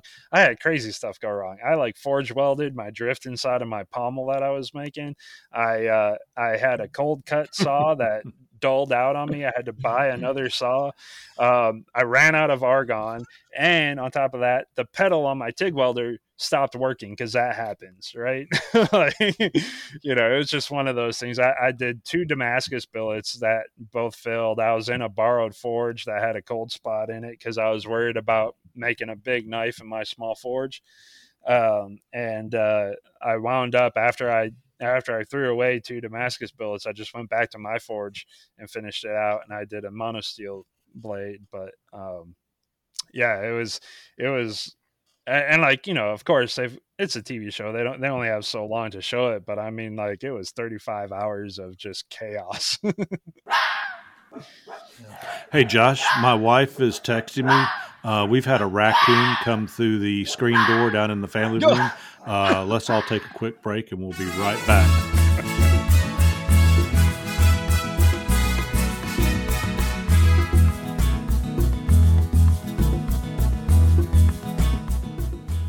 Majestic Forge is owned and operated by Brian and Kayla Horn in Rushville, Ohio. With many years of experience manufacturing two to five burner gas forges, Majestic Forge is your number one source for blacksmith forges, farrier forges, and specialty forges. They are dedicated to creating top of the line forges at a price you can afford. Majestic Forge has supplied forges to blacksmith schools, high schools, colleges, production shops, and TV shows such as Mythbusters. And Majestic Forge is the forge of choice for televisions forged in fire. Knife makers are in luck as they offer forges that come with two or three deluxe burners. Here at Knives Templars, we are sure that you can find a USA made Majestic Forge to suit your needs. Check out your next forge at majesticforge.com. welcome back, man. I tell you what.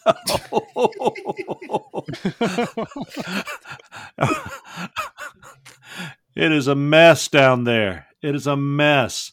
Um, she hit it in the head with a cleaver, and uh, Oh, she's cleaning it right. She's cleaning it right now. We're going to put it in the. Well, we've got stew to make for the grandkids on uh, Sunday go. for their birthday. So, um, yeah, yeah, yeah. Who would have thought that? I've been uh, I've been wanting to go turkey hunting and get some uh, fresh meat for a birthday party, and dang if uh, just didn't walk through the back door. But good, You're always gosh. talking about me eating roadkill. Hey, uh, it it wasn't roadkill. It was wa- it it walked within 15 feet of the refrigerator. So Get that pelt. I'll Good make you a hat. it's good enough. well, well, well. You know what? I'm a hat kind of guy. You probably know, so I may take you up on that. Let me get her skinned out. Uh, just one second. Hey, Nancy, don't uh, don't uh, don't freeze it yet. I want to get the pelt off of it. All right. Um, hey, um, Josh, what a story! a bit better than mine. Um, so it's really interesting. Uh, your learning curve, and Josh, you just guys have this natural talent, um, and I, I, I think that cognitive ability. Um, nobody just becomes an engineer. Nobody just knows how to move still. Um, there, you know, I've always heard somebody saying, "Well, those aren't heirlooms; they're just knives." No, no I, I think that um, whether you want to call something an heirloom or not, these things are wonderful pieces of art, and whether they stay around for fifty years or five hundred or a thousand years, um, it's amazing uh, to see the learning curve uh, for people like you and like Josh, who I know had started out a few years ago and has developed all the respect that you have had in the industry. Um, and congratulations on that because you ended up walking away with a win. Telling it. us about tell us about that. Yeah, it was a uh, it was a it was probably one of the closer rounds that I had watched, mainly because uh, you know both of our swords performed about the same. The biggest thing that got me was the uh, um, the test for the destruction test was ceramic pots, not clay pots, ceramic, and like you know these belts that we use um, to grind these hardened knives are made out of ceramic. And when they were swinging the swords, they were throwing sparks. And I was just like, well, that was fun. you know, like, glad I got to be a part of this. and, uh, and I, it was goes funny my edge. yeah, for real. And, and we went into the, uh, they had a uh, sharpness test, right? And I'm like, man, I said, as long as we're not like cutting a rug or something like that, maybe I'll be okay. I come out and they've got a rug freaking hung up in a frame. I'm just like, oh, Oh, great. and uh and um, you know, I think uh it, it came down. I mean, like almost almost swing for swing, we were about equal. And uh it just came out and you know, you have some chance to kind of talk to your competitor. And I was I was with Cliff Ivy and he's a he's a great great maker himself. And um, I've I've since the show I've hung out with him at his place and everything and it's and uh, he's become a pretty good friend. And uh, um, yeah he uh, he was talking to me. He's like man every time they pick your sword up they're sitting there they're swinging it around and playing with it and all this stuff. He said when they pick my sword up they just kind of pick it up and walk with it and uh, he says, "I think you might have this one." And I was like, "I don't know, man. I mean, like we're pretty close. We're pretty close." And uh, yeah, it just it came down to the fact that like you know he he he had a very beautiful because we had to do a clover shaped pommel, and uh, he made his pommel out of a hardwood that looked beautiful, but um, it it didn't provide any sort of like counterbalance. And um, you know, I did mine out of wrought iron which came from like an old ship chain, anchor chain, and uh, uh, it wound up putting my balance point like exactly six inches in front of the guard. Um, and uh, I did a lot of research ahead of time on like you know how thick were these swords, how long were these swords, um, you know where was the balance point and there was actually a website that sold a bunch of old like um Tibetan swords, which is what we had to make. And they're like, oh, it's it's you know 0.19 inches thick, and uh, uh, you know the balance point is six inches in front of the guard. Um, clover pommel, this kind of wrap, blah blah blah blah blah. I'm like, okay, well, I'm gonna stick to what they were doing because they know better than me. This is the first sword I've ever made. And so, you know, I had a scale while I was doing everything and I was checking the balance point. And I, I was worried. I thought it was like almost too far forward, but it wound up being perfect. And, uh, uh, you know, that was the biggest takeaway was the fact that the sword was balanced and um, easy to use. And that was the, the, the separation between me and him. And, uh, you know, not to say that his sword wasn't awesome looking. He he did like a cool blue backing technique on it, and uh, he had that cool like blue line running through his sword. It looked awesome. Uh, it just came down to balance. And it worked out, and here you are, champion. You get the nice banner for your table when you go to Yeah. Blade Show. There you go. Mm-hmm. Yeah, I would Photoshop myself one of those banners, but I think you guys kind of hold that hold that designation close to your heart. So I don't want y'all chasing me out of uh, out of the convention center. there, there's so many. That'd be like so stolen- many now. Nobody could prove you wrong. I don't think. well, it would be uh, Knife Maker's version of Stolen Valor. So congratulations to you. Yeah, it would. Congratulations to you on that for sure. Appreciate for it. sure. Um, yeah. So you've got uh, Blade Show coming up now. Are you also are you a full time maker? or Are you still engineering for a living? I'm uh I'm part time, so I do uh I, I work two weeks on, two weeks off as a design engineer for a race car manufacturing company that's based out of Ohio, actually. Oh wow. Now, do you travel up? Are you able to work out of the house or just wherever you're Um, needed? I've been initially I traveled up, you know, just because like, you know, you gotta you gotta know the people you work with, you gotta know the the product you're working on. And so I spent the first like six months um working two weeks in Ohio, two weeks at home. And uh, you know, we've got Yeah. a couple of really awesome people that work for the company. Uh, one of them used to build Indy cars, and um, I mean, like you talk about experience and fabrication and like you know just a wealth of knowledge. Um, and here I am. I'm like, yeah, I like to use crayons on my computer screen, you know, and you know, I built I built every single car I raced, right? And um, so I mean, I I understand suspension setup, I understand car vehicle dynamics, all that good stuff. Um, I used to race professionally for Honda. Um, ran the volunteer race team out of the Honda Manufacturing of Alabama facility. Um, drove in Pirelli World Challenge, uh, and every single car that I raced, I I was built. Oh, you know, was involved with the building of it, and which led me perfect into this situation. And uh, so being able to work with this guy that's built cars that I could never dream of, you know, being involved with, um, and actually have some relevant experience, you know, we actually get along very well. And you know, it's as an engineer, uh, I might upset a lot of engineers when I say this, but you got to put your ego at the door because there are people that have been doing this successfully a lot longer than you've probably been engineering. And uh, there are a lot of engineers that think that they're the best at everything. You know, I went to college and I've got a degree.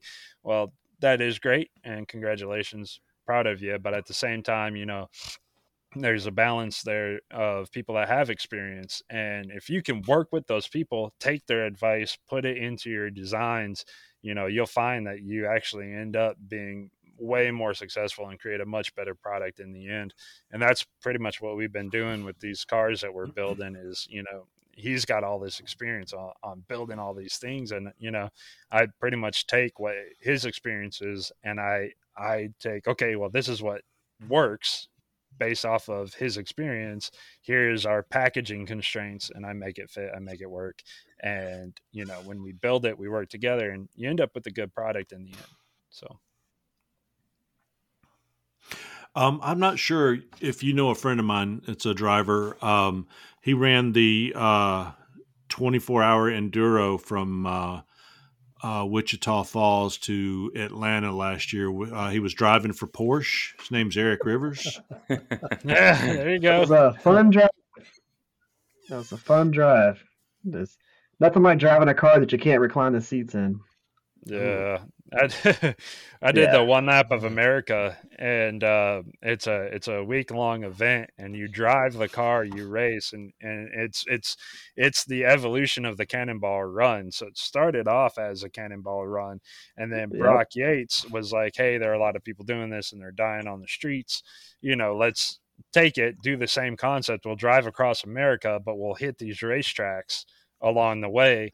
And you know it's a week long competition and like one one day you might be in three different states doing events and uh and so it's like you Oh, wake wow. up Oh, in yeah. the morning if you get sleep Wow. you wake up in the morning you go to the track you're there by 6 a.m you're you get in line you run your three sessions and then you leave and go to the next track run your three sections and then you might leave and go to another one or you go to a hotel and then start over the next day Mhm. and you drive the car you race and so yeah we had we had you know bucket Yep. seats and all that stuff and we did it in a honda odyssey and an, and an acura mdx and the odyssey was turbocharged made 532 wheel horsepower Yes. Wow. Yes. Nice. Hey, are you and are you and Josh Howard pretty good friends? yeah I, I think from here on out, I'll be calling you the Joshes the because you guys have. Yeah, I, I think that you have a lot of similarities. You know, you've done different things, but there it's your skill sets and your look on life. The only thing you both need to uh, coordinate hats. Either both of you need to go with the bat, the the baseball hat, or you both need to go with the fedora. Um, but um, man, you guys are so much alike. I was like, uh, if you're not friends, I need to introduce you. Or number two, you need to get that whatever the differences y'all have behind you because you guys just look like you'd be a dynamic duo. Um, kind of like Night at the Roxy movie, you know, with the heads bobbing kind of thing. So, we even had the uh, do same y'all shoes remember for a that little movie? bit Yeah. okay, I finally found something. I'm not too old. Everybody's heads bobbing uh, to the left and to the right. Uh, well, guys, I tell you what, um, what a beautiful story, and and I think that uh, uh, Josh uh, can. Well, I can't jump ahead of myself. I'm just one voting member, so uh, we're just going to go around the room and see if you have convinced the panel here you know we're not we're not those easy Forged in Fire contestants. We are the knives templars panel. Dun, uh, dun, if you have convinced us to um, yeah to let you in to let you in. So i'll start off first with mr eric rivers. Uh, eric uh, is he a honorary knives templar? Uh, ha- had me at turbocharged Honda Odyssey. Yes. joey terrio? Yeah, joey you still with us? I'm with you. I didn't know you said you were drinking, and I didn't, you know, to let you know. And I saw your, I saw your head down there, so I was just checking. So, Yeah. Joey, what do you say? Yeah, man. Absolutely. Joey's yeah, man. Odacir, Otis here's going to go. Oh yeah, man. Let's see what Odacir has to say. yeah, boy. Let's go. Oh yeah. Mark, Yeah, I'd say he's a five hammers, knives, Templar rating there. yeah, yeah. Mhm. Yeah, you I saw that- I- I doing saw- some uh, some tutorial for the rest of us that doesn't uh, do the Well, hammering and stuff. I've I've got a idea for you, Odacir, you said you talked about moving at some point in time. Uh, I lived right in the middle of Josh and Josh, and you can There you join the. Alabama Forge Council, and these guys will share with you all the time. And uh, I'll go next. Without a doubt, Josh, you know, I've already expressed how I felt about meeting you and the caliber of person you are. Um, yeah, you're a fine addition to the group as long as, because it has to be unanimous. And Mr. Cow Cow himself, he's taking a drink of the Cow Cow. He's getting ready. He's teeing it up. His arm is back, and he's going to say he's gonna. He's throwing me some signs. Here it comes. Oh Yep, yeah. There he goes. He threw it right down the center. You were in as a Knives Templars. Mm, appreciate And it. with that comes no t-shirt unless you buy it. we hope to get something out by June. You have you have no budget or spending authority whatsoever. Do not go to Jack's and come with me for a with a receipt for a biscuit. I may buy you a biscuit sometime and that's just fine, but you have no spending authority nor do you have any voting privileges in this because it is a dictatorship and I'm the dictator and yes that is two words. Um, so uh Did y'all get that? that was, you gonna leave that in? That was that was yeah. I'm gonna leave that in. That wasn't bad. That, That dude I actually said dictator. I wouldn't say I wouldn't say that. I wouldn't sell that one at church. But I mean, I wouldn't cover the kids' ears because You, you didn't do that one last week. you're exactly right. Josh, welcome to the team. And you know what? We've got another little bit of recording here, so I certainly hope that you stick with us. Uh, and uh, in the meantime, uh, let me go see how Mama's doing with that raccoon downstairs. Uh, we'll be right back. Going to get it in the fridge. Talk to you later.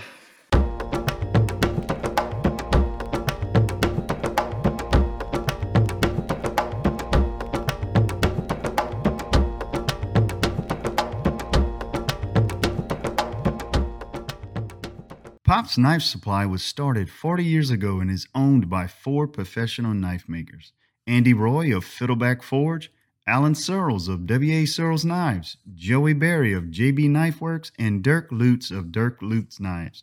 Make a great team of owners carrying on the traditions and business started by James Poplin. Over four decades in business is a testament to the best customer service with same day shipping on weekdays. Pops only charges actual shipping, and any shipping differences are refunded on your orders. Everything you need to make knives, from grinding, steel, pin stock, heat treating, and more, can be found at Pops. Visit them at popsknife.supplies.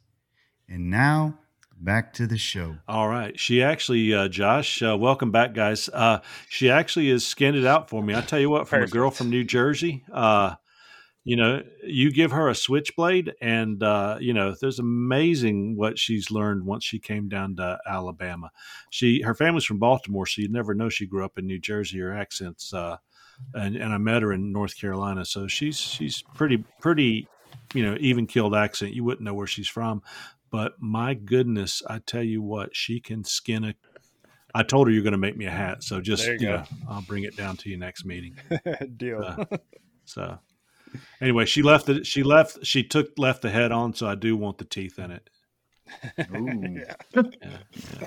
A little challenge. So, yeah, see what you can do with that, engineer man. Yeah. So, and I'm sure anything you, I'm sure anything you you touch is excellent. So, uh, so guys, let's move it on. Uh, we, uh, and by the way, go out and visit our buddies at uh, Pops because um, they do so much for our industry.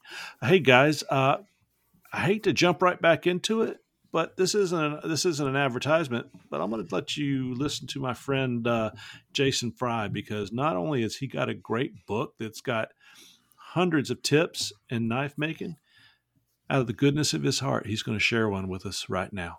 We'll be right back. Hey, this is Jason Fry.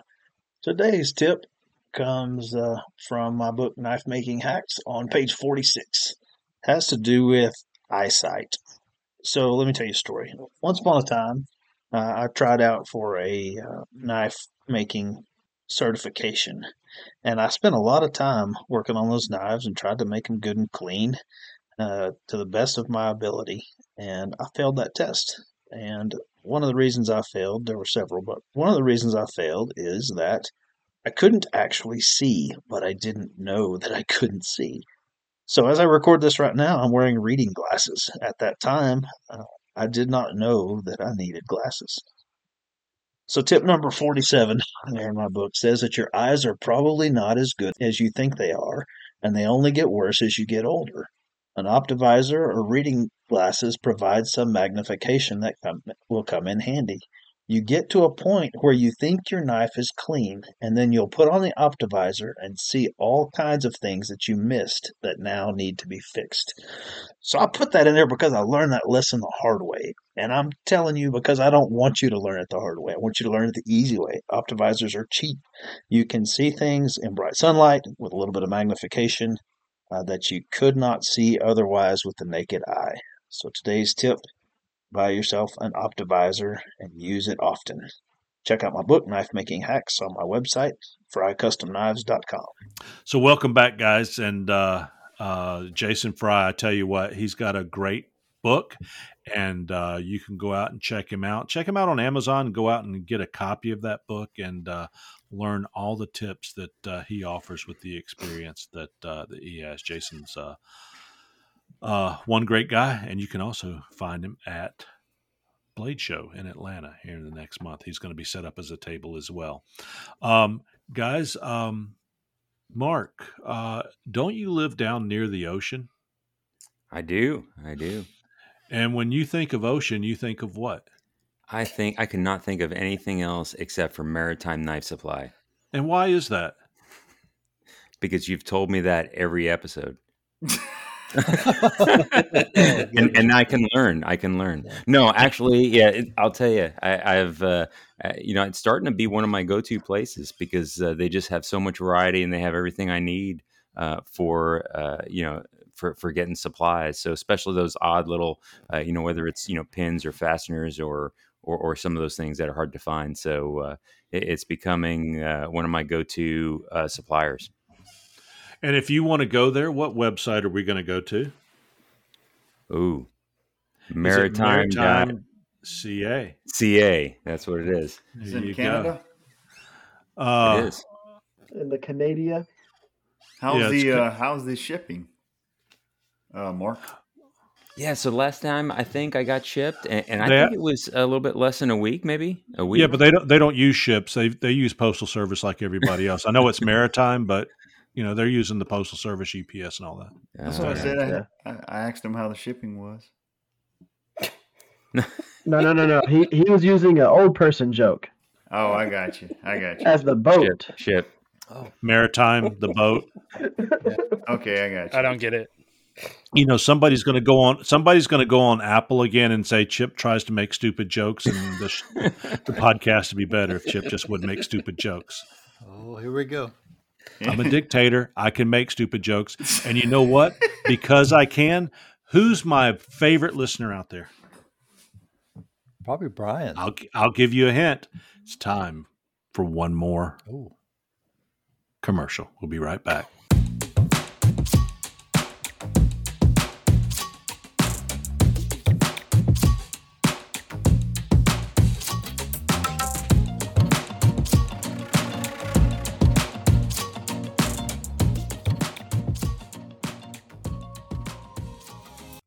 Bashevik has been making stabilized wood and other supplies for knife makers for almost a decade.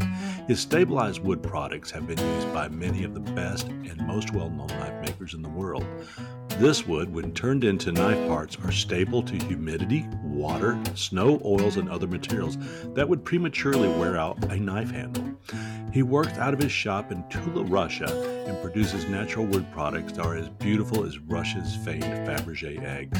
Knife makers around the world will tell you that his blocks should not be cut and placed on display. Oleg has distribution centers in Russia and in the United States. He's shipping right out of the Philadelphia, Pennsylvania area, so if you're looking for something in the States, you can have it in just a few days. I guarantee you'll be excited to get your package that comes wrapped beautifully, already polished, so that you can see the most beautiful grain and colors that he impregnates into each piece of wood. You can find Oleg not only on Facebook, but you can also find him at knife-wood.com. That's knife-wood.com on the internet. Go out and take a look at Oleg's products. I'm guaranteeing you you'll be happy to put them on your next knife. And now back to the show. So uh, yeah, for our for our one listener, welcome back, guys. For our one listener out there that says we have way too many commercials, guys. I know I pinched them in here to the middle a little bit, but uh, just wanted to make sure I, I get them out there because these folks that support us are wonderful, including Maritime Knife Supply. Um, so uh, make sure that you go out and uh, visit the guys supporting us. Enough commercials, guys. You ready for uh, uh, some questions? yeah, let's do it. Yeah, we're ready. Yeah, Josh, you ready for a Let's do question? Yeah, All man. right, we've got an we've got another expert on here tonight. This is actually a very good one. This is um, on blade design, and it says, It's been said that good designs and makers evolve. And I think that's kind of what Josh was saying tonight, how he's evolved. And certainly I've watched Joey uh, and Eric and everybody uh, just evolve. Even when I saw Eric's knives, you know, three years ago making them, I was like, man, this guy is good. And then you know, I look at him today, it's like, it's like, man, this guy's great. And it's and, and and back then you were great too. It's just you've continued to evolve where you raise your own bar, and that's for each of you. Odacir, you've just always been great. Everything I've seen you, I never saw it when you. I never saw you make a bad knife. I've ever seen you. You seem as great. I haven't But it- posted them. There you go. so um, that reminds me, I saw a, a funny today that somebody said, uh, "I'm, you know, um, I want a knife, but I'm not going to pay more than fifty dollars for it." And the guy responded back, "Yeah, okay." So they had a picture of a prison shank, you know. So I thought it was That funny. worked. So anyway, anyway, I didn't have any perceptions about design, and I obtained uh, the only suitable knife making material I could find, and went to work grinding on it.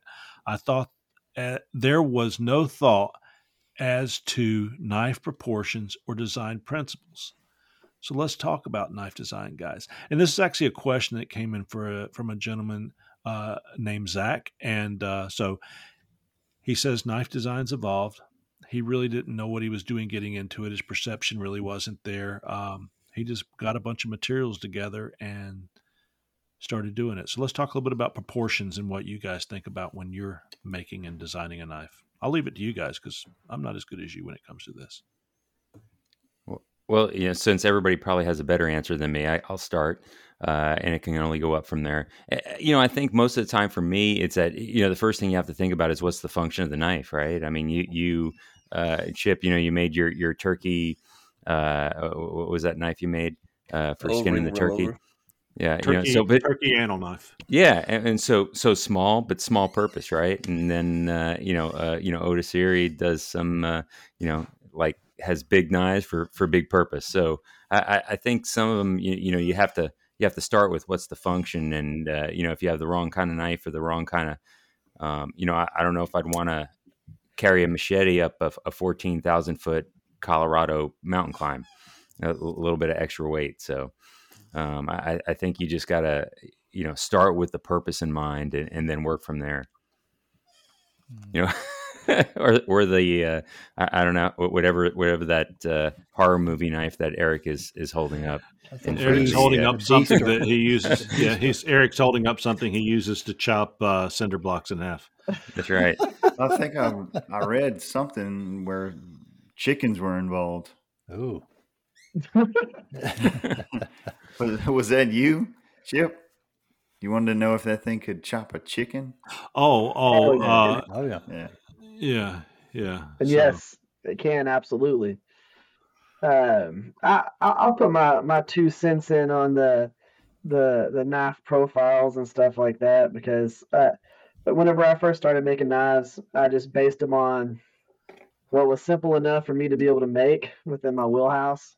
And uh, you know, I, I'd been a knife collector for a long time prior to making knives, so I had a rough idea of how ergonomics should be and putting a knife in your hand, how it should feel, and thinking about hot spots and stuff like that. So it made it a little bit easier, but I can tell you right now, I, they had simple bevels on them. Nothing was crazy complicated. Uh, I put too many finger choils on too many knives. I uh, uh, created, you know, a, a whole bunch of stuff that probably wasn't super useful, but worked. Uh, made about 46 neck knives and uh and then kind of kind of went from there but the, the the big thing for me is i'm lucky enough that i do it on youtube so i get to watch a bunch of game footage and see what i'm doing wrong see what i'm doing right uh and watch myself make knives for hours upon hours upon hours and go you know look at it and think oh, I should have done that differently. Oh, I should have done that differently. Oh, that was cool. We did that. Okay, now maybe I should modify this. And a lot of people really can't do that. They make the knife, they sell the knife, knife's gone, uh, and you're trying to remember what you did right and wrong on it just purely off memory. And you know, I get to watch hours of footage while I'm editing the the build videos and all that. But the the big thing for me was understanding what handles went on what knives. You don't need a fighting crazy uh, handle on a chef's knife. That some of them are cool stylistically, and as long as you do the handle profile right, you can have the cool curves and shapes. But what handle goes on a chef's knife? What handle goes on an EDC? Uh, what blade links are you really looking for? When would you use a Scandi grind or a saber grind or a full flat grind? Are you planning on the knife being able to strike a ferro rod? What type of knives would you use for that? What creates better sparks on ferro rods? You know, th- there's a lot of stuff that goes into it. And I'd say if you're going to design a knife, make the knife, use it yourself for a while, and then go, okay, that's a good profile. That's something that works. And then kind of go from there. Uh, the hard part is if you just create nothing but one offs, it's it's really hard to perfect something. And uh, you know, I suggest people make a little bit of batch knives. Make make four, five, six of the same knife, and you know, get your consistency down. But the big thing is again, putting it in your hand. Try it out and uh, don't be afraid to look at other people's knives. Don't think that you're not allowed to look at Google and go, oh, okay, that's what they're designing for these particular things. You know, look at everybody's stuff. You're not copying anybody. Nobody's made the most unique knife ever. Everybody's made that knife 12 times. exactly.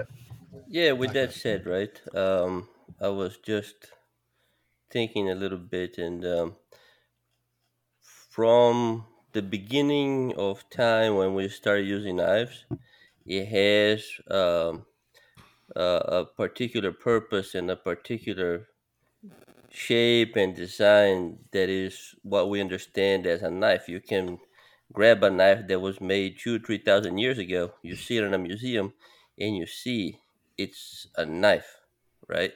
It may be a double edge, it may be a dagger or something, but you can clearly understand that it is a knife, even those that were uh, flint knapped, right? Right? You know, stone made uh, knives. You can see that it is a knife. Um, what we do today is nothing unique, like you said, uh, Eric. Uh, you know, every knife that is that it is have been made already several times, so there is nothing unique. What is unique, uh, I believe, is the way each of us um, put our own little spin, our own little finish. Um, Mhm. the, the materials that we use for for the handle and sheaths and everything, right? Uh, but the main basic design for a knife, I mean, it's been out there for millennia. So, you know, we had this conversation before where, oh, you copied this harpoon fin from this guy. Get out of here. That's been out there for s- very long time already, right? So don't. And the same thing that Eric and I saw at Blade Show. Oh, you can take a picture of it, but you're not gonna be able to make it, right? I Mhm. mean, nah, nah, nah, nah, nah. It's Yeah, uh, I, I want people to make the stuff that I make. If I, that's the reason why I film it and put it out there. I, I love it when somebody sends me a picture or a video showing their version of my knife or their version of that thing, what they decided to do, there you go. what they decided to change on it. I think that There you that go. is There you go. There you go. There you go. Their version, my version of this particular knife, right? hmm Mm-hmm. And and that's what it is.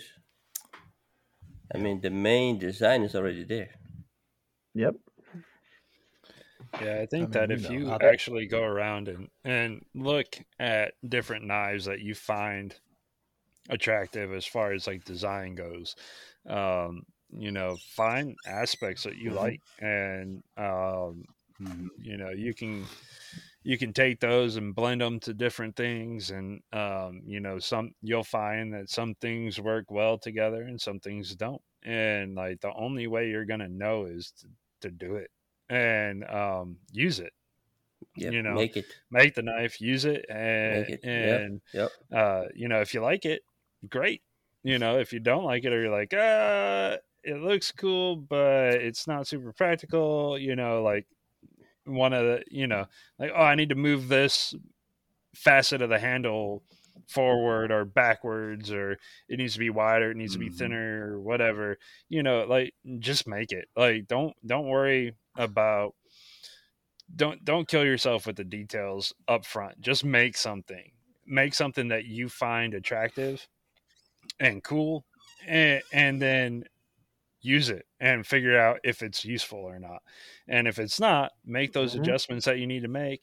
And next thing you know you're gonna have your own style too like there are so many people that that worry about developing their own style but it it comes naturally. Like you're gonna make the stuff you like and um you know that may mimic somebody. It probably more likely than not will mimic somebody because there's only so many ways you can make a knife right but at the same time Yep, you know yep. you do something and like those aspects will show through because you have a design preference that stands out to you as a person make the knives figure out what what you like and what you don't like and boom there's your style like don't don't overthink it just make knives Yep. So what you're saying, if you like it, keep it. If you don't, sell it. Uh, always sell them. Always sell them. Yeah. Don't keep them. If you can sell them, sell them. Because the problem is you get too precious about it, and you hang on to this thing like, oh, it's the greatest thing I ever made, and then you'll never make another one. If you sell it, you I'm have to make another one. I'm That's thinking, it. you know, I just made this knife with a five inch blade and a two inch handle. I don't like it. I'm going to sell that one. That's a tough. so so uh so yeah there's that's that's some great advice uh, all the way around guys we're we're approaching our two hour mark here so i want to uh jump into a couple questions here the first one actually there's only one answer to it and i'll answer it for you um Odacir, uh, fist blades, and I guess a name fist blades. This is an appropriate question for them. They say, if you had to make a knife as a weapon, what design would you make? Okay, Odacir. A long one? As a weapon? Yeah. Um, what is the uh, intended use of that weapon? Is it going to be like uh, sneaking around? Is it going to be uh, beating the bush? You're going to. Uh, do you want to call fist blades and ask him, or I've only got what I can go on here, man. I'm just thinking you would have I said, mean, you know, technically all knives are weapons. I mean, yes. No, they are tools. Once they're used, Well, mine is called my, a weapon. my little uh, turkey knife is called Death by a Thousand Scratches. So I don't think it would make a good knife. Oh, well, All right, we actually, just- they're both. They're tools and weapons. it kind of goes back to design. It goes back to if you make it and it feels good, keep it. If not, sell it to whoever you're going to fight. I mean, if you're gonna make one that is strictly strictly a weapon, right? I would probably say some kind of a dagger. Okay, some kind of a dagger because you really gonna have a hard time skinning a deer with a dagger, mm. right? Or processing your um your dinner using a dagger. It can be done, but it's not your preferred uh tool, right?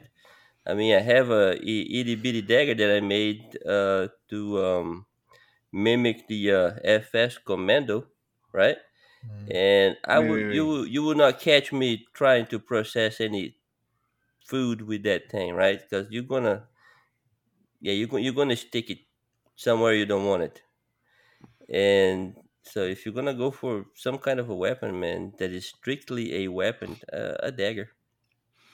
yeah, I don't really like to make Otis weapons. here. But I will. I, I just when I got that question, I was like, "Well, there's one for Odacir. I can see him running around in the uh, forest now, deer hunting with his Ka-Bar uh, strapped his, you know, Odacir version of a Ka-Bar strapped to his side. Of course, Erick has run off to his thousand knife collection. He's hmm. walking into the screen now. So let's see what he is. He got the Darth Maul. Oh, Let's out. see. Oh, yeah. He got them all. Let's see what he's got. He's we're giving you some play by play. The headphones are going back on. Erick is Yeah, preparing to contact. speak, and he is now going to show us what he has brought to the table. It is a. It is I called it. You make the play. I called it. It was the Darth Maul. that, that's what you take. There Gotcha. you go.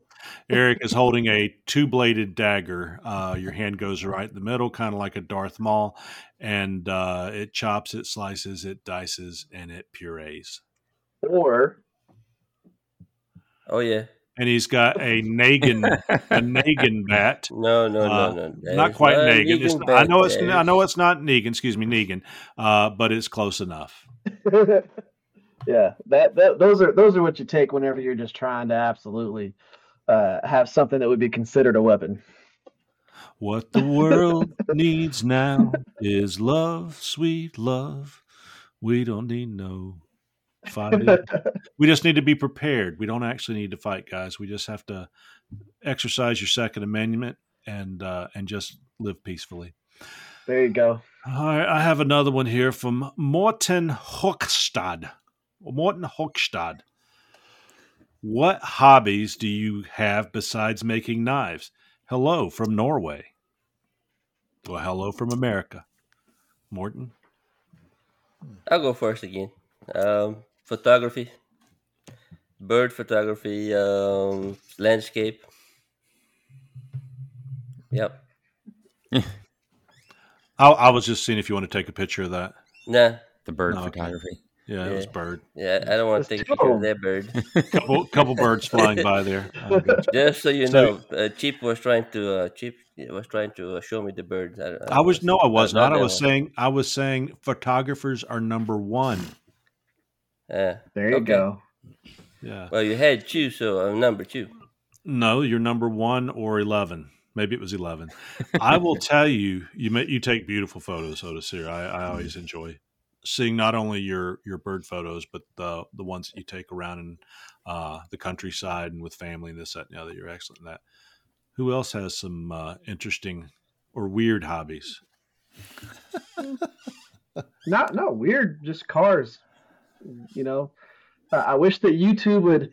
Uh, I wish that the the YouTube subscribers would love watching me do stuff with the cars because, man, that like there's so much stuff just that I could show people, but they are so hell bent on me only making knives that uh, and whenever I release something about one of my cars that I'm building or something like that, they're just like, all right, yeah, that's that's cool. Can you cut something with that car?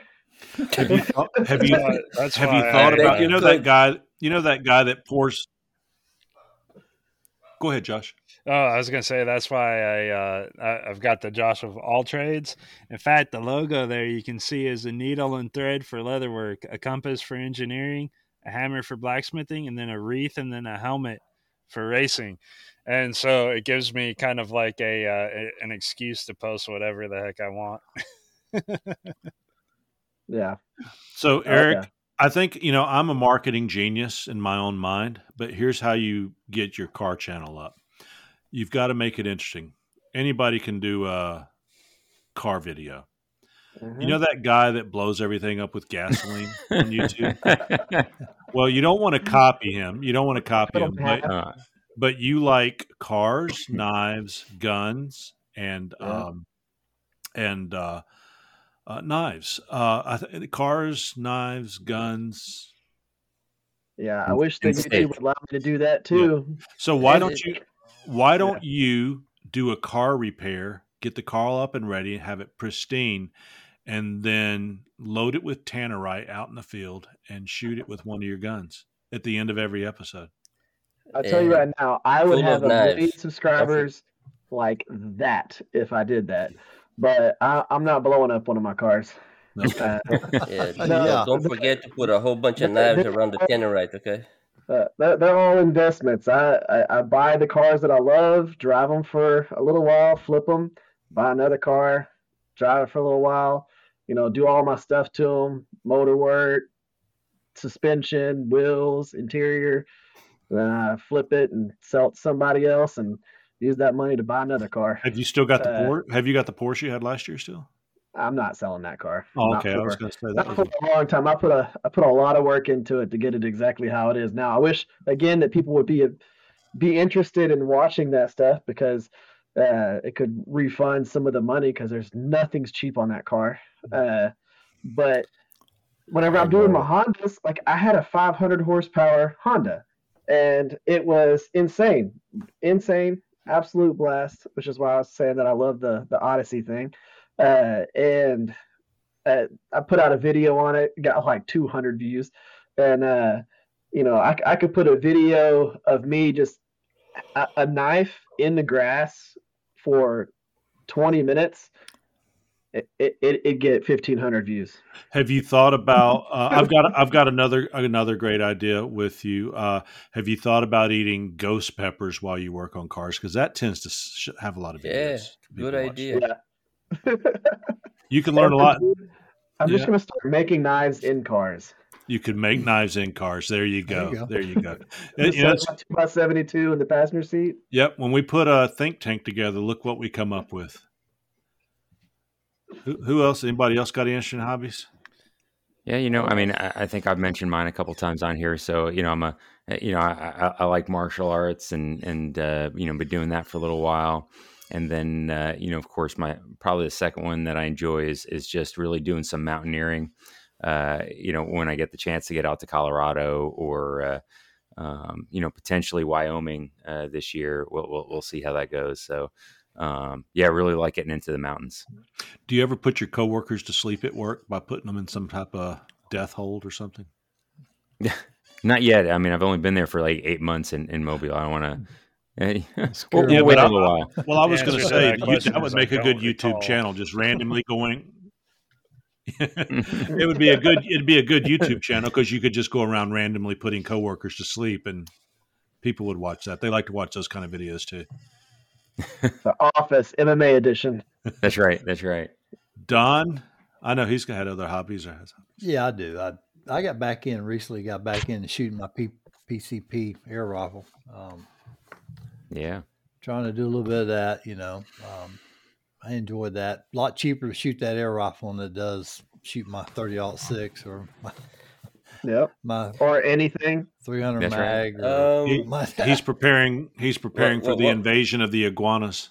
What kind of PCP rifle you got, my friend? I got a Because FX I've been Crown. looking into those things, and I wanted to get one. I just cannot justify putting six, seven hundred dollars on a air rifle. well, they I, way more than that. yeah, you'll have I to- know, but yeah, I've been looking at my expenditure level. Yeah, I once cry once, Odacir. No, no, no, no, no. no. Uh, most of them Uh, are. I, I, I would, I would be shooting Air iguanas rifle. with the thirty six. So, yeah. One thing I like about what I shoot is, uh, like I was telling Joey the other day, um, I can shoot on a hundred bar of air. I can shoot hundred and eleven shots. Oh wow, Twenty four cal. I mean twenty five caliber.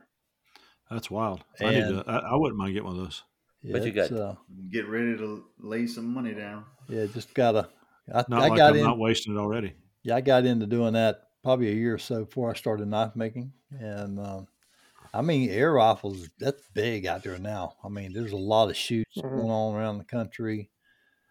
Um, I mean, it's just, it's it's fun, and it, I can shoot in my backyard. My neighbor don't even know I'm got a gun out there shooting 25 caliber. except except when his glass shatters Yeah. on the back patio. It's like, what was that? I don't know. Did you hear anything? No.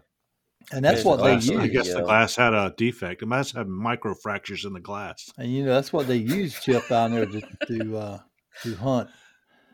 Up, up north, a lot of your dairy dairy uh, farms they they hire guys come in there and shoot all the pigeons and stuff like that out there because they Yeah. cause diseases and uh, Right. iguana Right. hunting. I got a I'm belong to a Facebook club.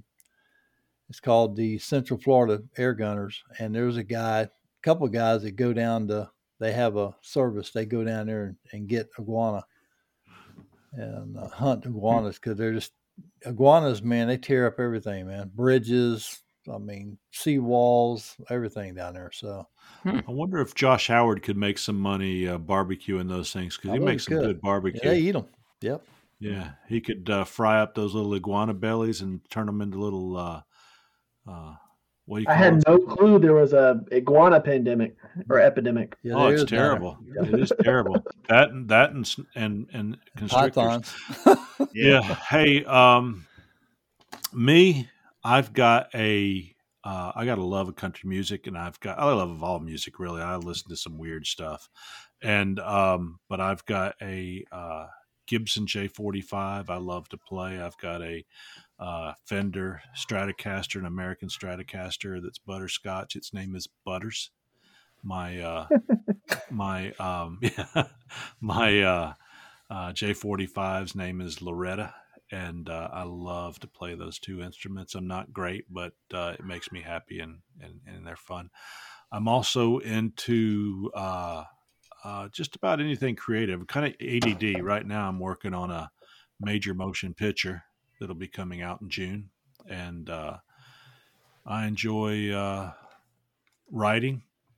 Y'all probably read a few of my Bigfoot lies online and stories I write.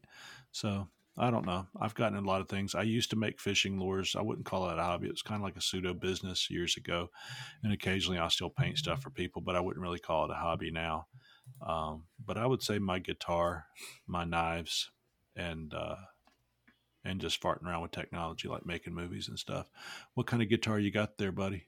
Is that a Gibson? Oh, nice. You holding a Gibson? I've got a uh, I've got a weird obsession with cheap old Japanese knockoff guitars. I uh, Oh yeah, yeah, yeah. I don't I don't play them well, but I do play them poorly. Yeah. What is that a knockoff of? Is that a knockoff of a Gibson? this one isn't even this one's not a knockoff. I do have a Japanese SG um, knockoff, but this is just a uh, hollow body electric guitar. Um, not all that great, but I've got like I've got two random hollow bodies. I've got a couple of the SG knockoffs, and I even have like a Lucille knockoff as well. But uh, it's Oh, wow. just I, I like cheap guitars, uh, and it's it's kind of like a glutton for punishment. Kind of like my cars. I've got a bunch of old Datsuns and Mazdas and things like that, and all of them need work, including my guitars. And uh, you know, just no time to work on any of them. Well, you know, Josh can do the barbecue. Uh, Howard can do the barbecue at next year at Batson's, and you and I can get up on the stage and play a lot of uh, um, what do they call riffs. We can be. Well, our band will be called the Riff Masters. How's that? yeah, yeah. I don't. I don't think we're gonna break any uh, records anytime soon. Joey, you've got to have some hobbies out there. You've been sitting there quietly. Let it loose, brother. Uh, Food. Hunting and fishing. I do a lot of Mm. a lot of hunting, a lot of fishing. Um, uh, probably most of you don't know. Uh, I uh, I shoot competitively. I I reload. didn't know that. Sweet. Um, what else? That's about it. What do you reload typically? Like, what are your what are your rounds that you're?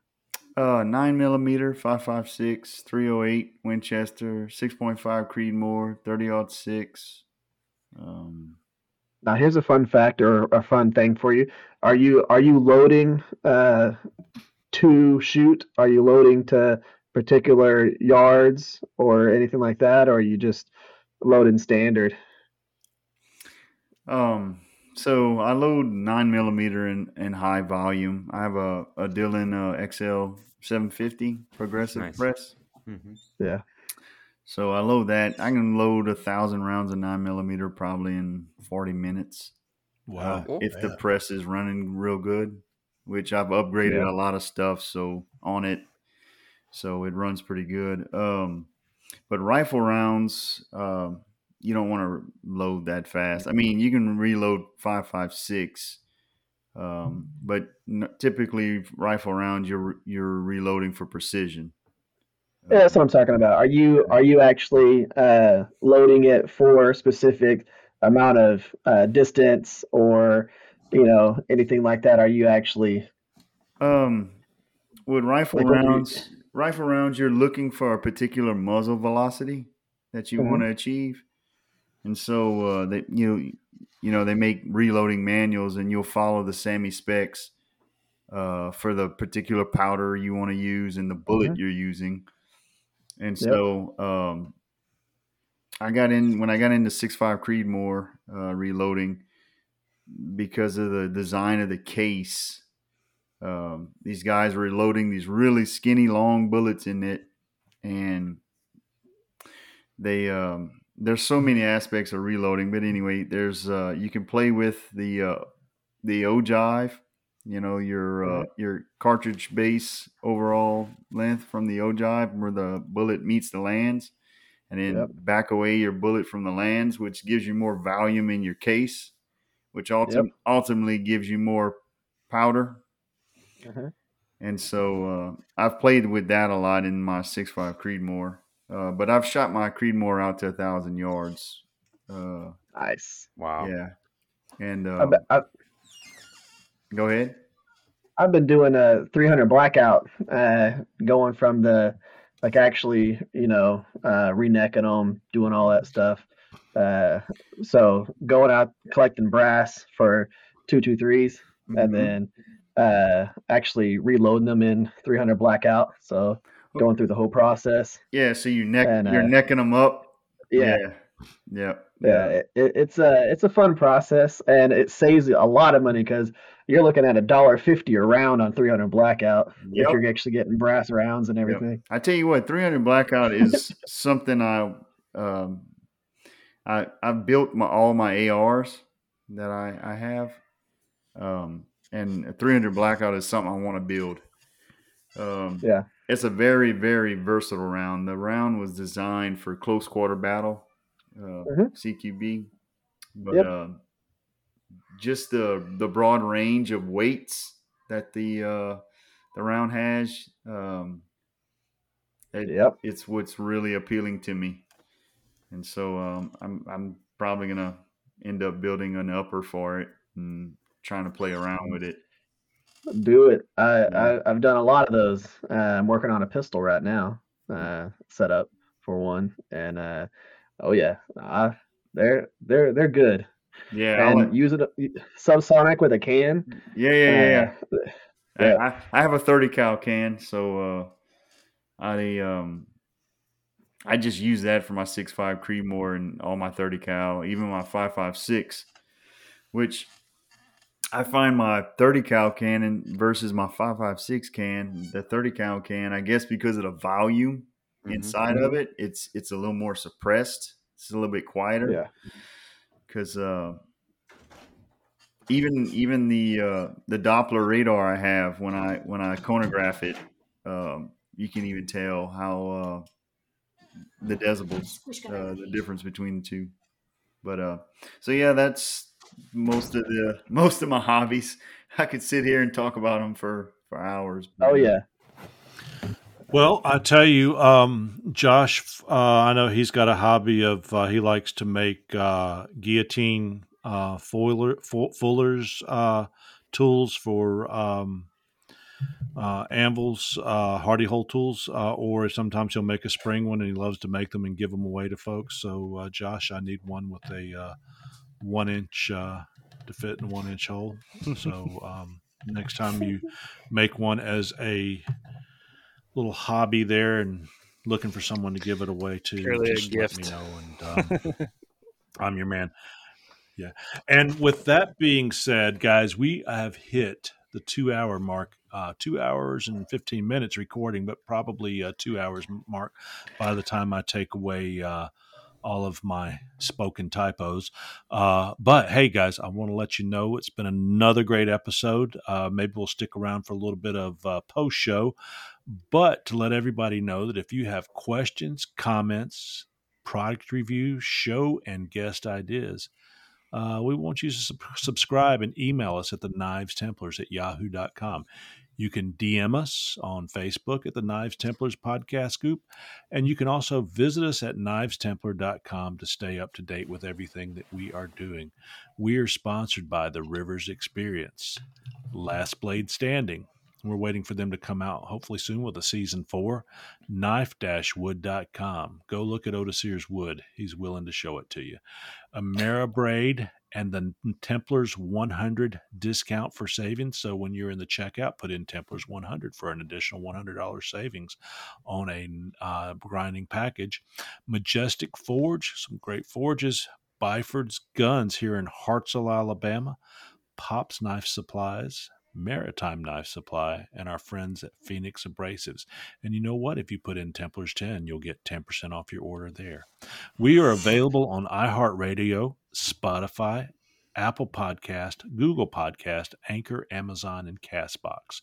Got some great resources uh, for uh, social media. You can go to TRE Workshop on Facebook. That's Erick Rivers' uh, group out there. Got over a thousand members, and it's a very active, wonderful group. You can also tee up and head over to the Knives Templars podcast group on Facebook. We would also love to see you there. And I'll remind you, uh, if you want to get in touch with us, just send us an email to the Knives Templars at yahoo.com. And guys, uh, that's all we've got for now. And this is the part in the show where we say ta ta for now and good night. Say good night, guys. Good night. Night, safe Good night. Hey, good night, everybody. Thank you. Have a good Good night, John Boy. Good night. we'll see you on the next Hey, episode. Josh, good to have you, man. Yep. Yeah. Appreciate it. Did Josh say good night? Josh, I thank did. you, man. Yeah. Did Josh say good night? Tell you said your mother's listening though, right? Probably. You can you can say you can you can you can say good night, mom. hey, good night, mom. Good night, There Mommy. you go. Good night, guys. See you on the next episode. Bye. you. Bye. Tranquility Base here. The Eagle has landed.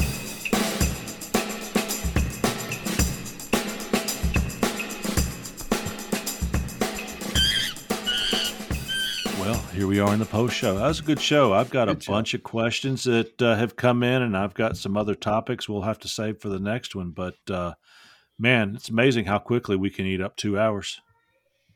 Yeah. Oh yeah. Yeah, there was almost a uh, catastrophe in my house about a minute ago. Yeah. I saw that. We- Was we- it a raccoon? Well, almost. That was almost as bad. My our, the the the wild bird that my wife has picked up off the ground and, and grew from like a, a hatchling, uh, and is three years old now. Just uh, and then can't fly. Fell on the floor uh, with the cat and the new puppy. And so uh, it, this, it, it, was it, it, it was going to be a bad it was going to be a bad night here. So, uh, but apparently the wife moves really quick when that happens. So uh, you know I got to take note of that. So you, you you rescued a bird. You rescued a bird three years ago, Yeah, a bird fell. out- So in the horse stall, right? We have we have horses, and uh, right? th- there was a bird uh, had a nest above the uh, the stall, and and one of the uh, hatchlings, uh, like two days old or something, fell out onto the floor, and and so she picked it up and and brought it home to feed it, and uh, I named it uh, Squishy because it was almost squishy, right? And then uh, yeah, so uh, amazingly enough, uh, you know, so I didn't think it was going to live. She nursed this thing back to health, grew it into a bird, and then of course they couldn't release it because it's it's uh, too domesticated at that point. But uh, so she bought, you know, it's kind of like you get the fish at the at the fair. And uh, and so now we have had a bird for like three years. So uh, Where does he- Squishy live? In like a bird cage? What yeah, we actually we, yeah we but it's a uh, it's a house sparrow. Do you clip the wings, or it just doesn't know how to fly? So what we so we wor- did clip the wings for a while, and then uh, what we found out is that if it lives in a cage and and you know the wings hit on a lot of stuff, so it it bites, it clips its own wings. Oh, I, I was going to say because if the bird you don't do anything and it can't fly, I would just name it Special K. Yeah, that's right. It's definitely got some issues.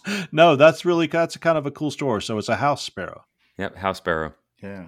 But was I it a what it regular is about sparrow to begin with, and then it became a house sparrow, or it's, Is a, it's, a- yeah, it's, a, it's both. It's, a, it- it's the breed. It, it's a it's a it's actually an invasive species kind of breed, right? It, it, it's that one of those ones that kicks the eggs out of other nests and and tries to Well, it's uh, like a to take over. that? That's like a, a what is that? Yeah, dodo bird or something. Yeah, something like that. Yeah, yeah, they do that. But I won't call him Dodo. My wife's gonna go and take one of my knives out and fix me. I already told that you can't talk about eating horses around his wife. That's right. That's right. I made a joke about eating horses, and only he heard it, and he got nervous because then I he thought he might he might think it around. Yeah, he, he was trying to. Yeah, Chip was trying to say I eat horses, and I'm like, no, man. I, I, I rehabilitate horses. I don't eat them. Yeah, I'm looking at Have you this had- house Have you sparrow ever here. tried horse? What's that? Have you ever tried horse? No. Odacir, let us know how. What? Tell us the story, Odacir. No, I'm just asking, curious, you know. Have you ever had horse What is, uh, Odacir? the leather from horses I is believe shell so. cordovan. I believe. I believe so. Long ago, yeah. I thought it was fine Corinthian leather. I guess I'm too old, Don. They don't understand what That's- fine Corinthian leather is. Fine Corinthian leather is nothing.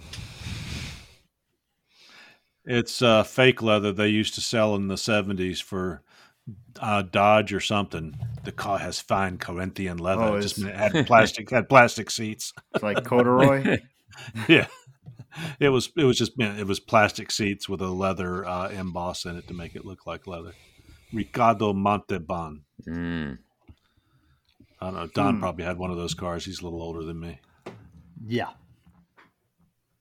So, It's a nice He Joey, does he does like puppies. Look yellow at that. lab. Oh, yeah, Oh. baby. There you go. All right. Or is that a golden She's my buddy. She's a German Shepherd um, Border Collie mix. Yeah. Man, it looks like a lab. Full. That- That's what it made. It, it made a lab. blood. Good dog. so that's how they make labs. That's how they make labs. yeah, she gets golden retriever a lot too. Yeah. So Josh, what is this room you're in? I see all this cool is do you have a wooden ceiling and wood walls or Yeah, uh, our house is actually a, uh, a cabin, and uh, the people that built it, that we got Oh. it from, they they built it. Like the chinking in the logs is actually like the the wife of the guy that built the cabin. She put that chinking in with a spoon, like a kitchen spoon, and she Oh, did wow. all of the Wow. logs. Everything, and uh, my wife and I, we have a small um, farm that we run, and uh, it's a it's, it's 30 acres. We've got um, two dairy cows, um, and uh, we've got a we've got our first meat cow, and then um, we've got chickens and quail, and we've got a garden and all of that fun stuff. And uh, we we found this Just so- place because it had an awesome shop. Well, Hey, just so you know. I've been, you know, YouTube can take you funny places. I've been watching Nate the Hoof Guy for several months. So with your dairy cows, I can go through and take care of any white line defects, uh, Yep. abscesses. I've got the uh, aspirin powder that I can, uh, and I've also got the uh, wrap to wrap their feet. So, Perfect. and I've got a grinder. I just have to get the attachment. So you have any lameness, you let me know, and I'll be over to fix it. Well, What dude, we got pads, we got our cows on pasture. I I- got the they have no hoof problems, thankfully. yeah yeah I, and actually i know that from nate the hoof guy your pasture cows should be just fine but if they ever pick, pick up a rock and go lame I'll you know call you you. can call me and i'll try it for the first time i'll see how i do it'll be the first time but we'll see how it turns out Those videos are cool. They're crazy. hey I've they are pretty them. cool they're addictive Yeah. now do you uh did you wasn't it you that's got like a thousand tomato plants to give away to sell, yes.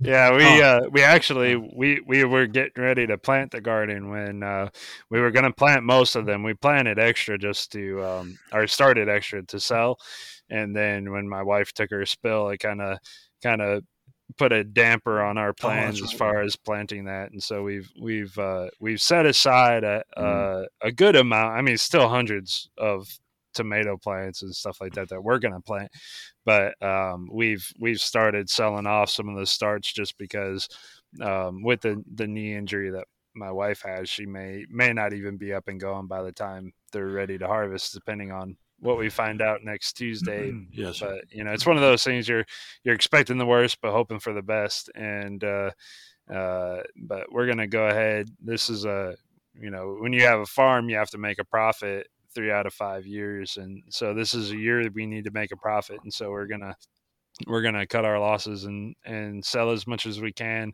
but still set aside enough for us to actually get planted, not just for us, but hopefully um, by the time they're ready to come up, we can do the farmers markets and things like that, and all that good stuff.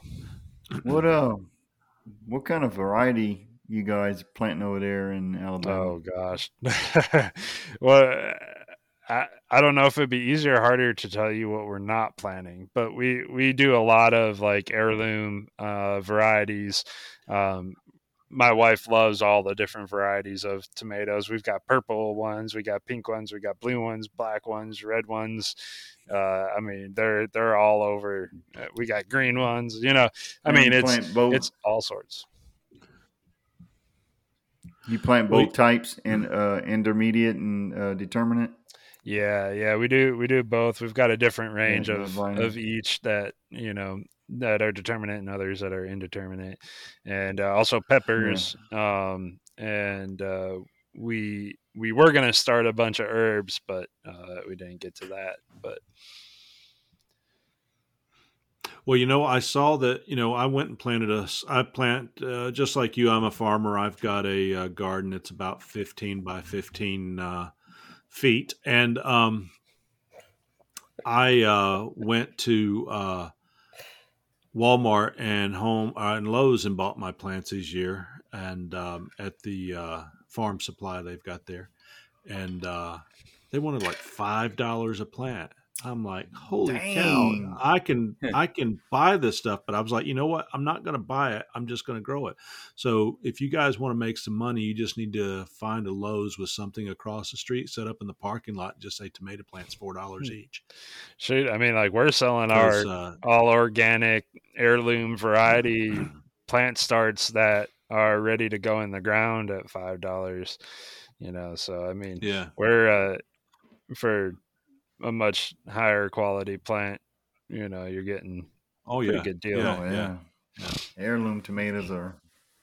Yeah, They're most of the stuff. Well, it's it goes all over, but you know, I go down to Union Springs, Alabama, and you've got a large. I'm trying to think of the nursery that's down there that feeds all the retail and everything up, you know, throughout the southeast and everything. But um, um, they're really pumping trucks out right now. Things going out, you know, going into home gardens and stuff. But I, I would planting love. Uh, I'm not inviting myself, but I'd love to come by and visit your place sometime and just kind of see what you got laid out because Yeah. I'm sure I'd be jealous. But it just sounds like you're you're kind of cool all around. You you thought about getting on that show, Mountain Man?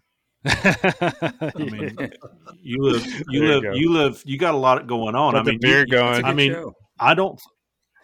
Yeah, I don't think that what's his name from North Carolina, uh, Eustace has anything on you other than he lives on the mountain. Uh, We're on a mountain too, We've got actually, some small hills around believe here. it or we call not. Yeah, I was going to say what what is your, the one you're called? What's We're on Stouts. We've got. Hartzell Mountain. There you go. You need to send in another uh, tape of you cutting down a tree or something and planting go. tomatoes to get on Mountain Man version two. No, you sound Mostly you just like a really fixing cool guy. broken tractors is what I do as far as farming goes. Uh, that's cool. How do you har- harvest the tomatoes? Just you and your wife by hand, or do you have somebody come in? Or yeah, just just by hand. yeah, yeah. Have what what farmers market do y'all go to when you when you're working those? So we're uh we're we've got the uh, Festhalle Marketplace in Cullman, but we also um, are uh, going to, provided that we have stuff this year, we'll be going to Pepper Place Market. I'm actually going to, that's down in Birmingham, and uh, I'm actually going to Oh, be okay. doing a knife making demo at that farmers market. Um, it's it's a it's one of the larger farmers Yeah. markets in Alabama, and um, uh, yeah, it'll be neat. They we were talking to the lady that runs it about our farm, and then you know got into talking about like, oh, we have a whole street dedicated to just like craft work, and I'm like, oh, well, I make knives, and you know, was on Forge Fire, this, that, and the other thing, and they're like, oh, would you want to come do a demo? And I was, and so the week after the weekend after Blade Show, I'll be doing a knife making demo in Birmingham, so that'll be pretty cool. So, so what does a knife making demo uh, like entail? What, what what do you what part of knife making are you going to do during the demo? So with this, it's it's about like a uh, maybe about 45 minutes. So, um, Yeah. I mean, there's 45 minutes. There's only so much you can do. So, pretty much what I'm going to do is the part that everybody likes to watch. I'm just gonna, I'm gonna take a, uh, you know, a bar steel, Forge. and I'll probably forge out just a, uh, you know, uh, essentially forge to finish, kind of brut de forge style knife. Um, if I have time, which I probably won't. I was debating on taking a grinder and just putting bevels on it to to kind of like finish the knife, but um, I'll probably just go through. There's another Forged in Fire contestant that's going to be there. They do like a question and answer thing, and so while I'm forging, they'll be asking questions, and then he and I'll kind of field field them as we go and then in the end I'll, I'll have something that they can kind of pass around and i was playing around with like um 5160 round bar just doing like a integral handle um brut de forge style knife Yeah. Yeah, I think that, that that'd be cool, and you could do something real simple with that. I, I've thought about doing that for uh, local farmers market stuff here, and we have uh, a big uh, gun and knife show that happens in my town, and I, I've- I've thought about doing something like that.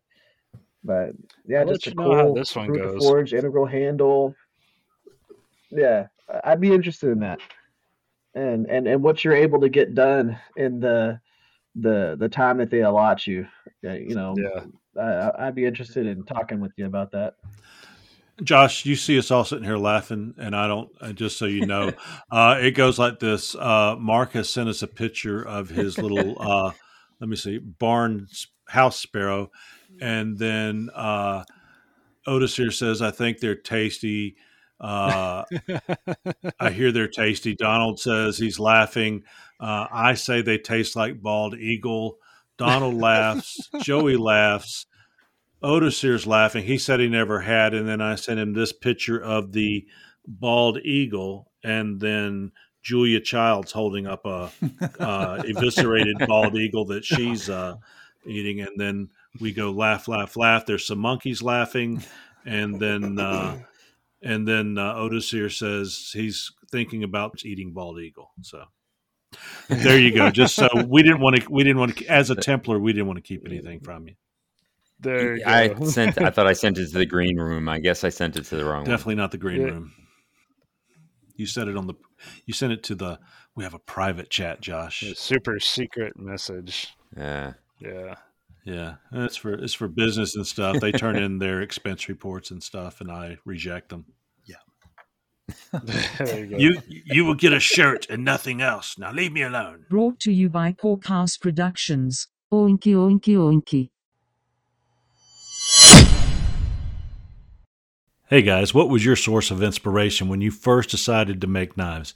You know, many go to the books and also some go to the web, uh, but many also head to YouTube for videos. Well, you know, we are fortunate enough to have Erick Rivers from the Rivers Experience as a co host on the Knives Templars. But you know what? He's also a sponsor, and I tell you, 27,000 followers can't be wrong in following his skilled and educational regular videos that teach the fine arts of making beautiful knives. I know because I'm a subscriber to his channel and I learned at my pace and without making those mistakes by walking in the dark regarding knife making. Be sure and check out his channel, The Rivers Experience, on YouTube or his website at theriversexperience.com. And now back to our show. Looking for a brand new or used firearm in or around Hartselle, Alabama? Head on down to Byford's Gun Shop and explore their latest offers and deals.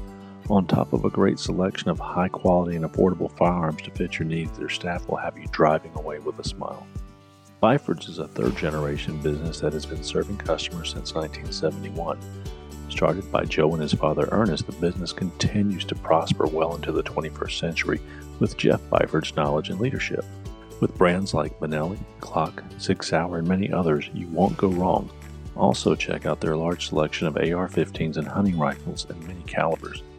Byford carries ammunition, special installation service, knives, accessories, transfers, and customer service that's second to none. Stop in and see them at 510 Main Street West in Hartselle, Alabama, or like them on Facebook at Byford's Gun Shop. Their team can be reached at 256 778 3111. That's Byford's Gun Shop, where they go the extra mile to satisfy your shopping experience. Head on over today. They'll be waiting for you with friendly faces.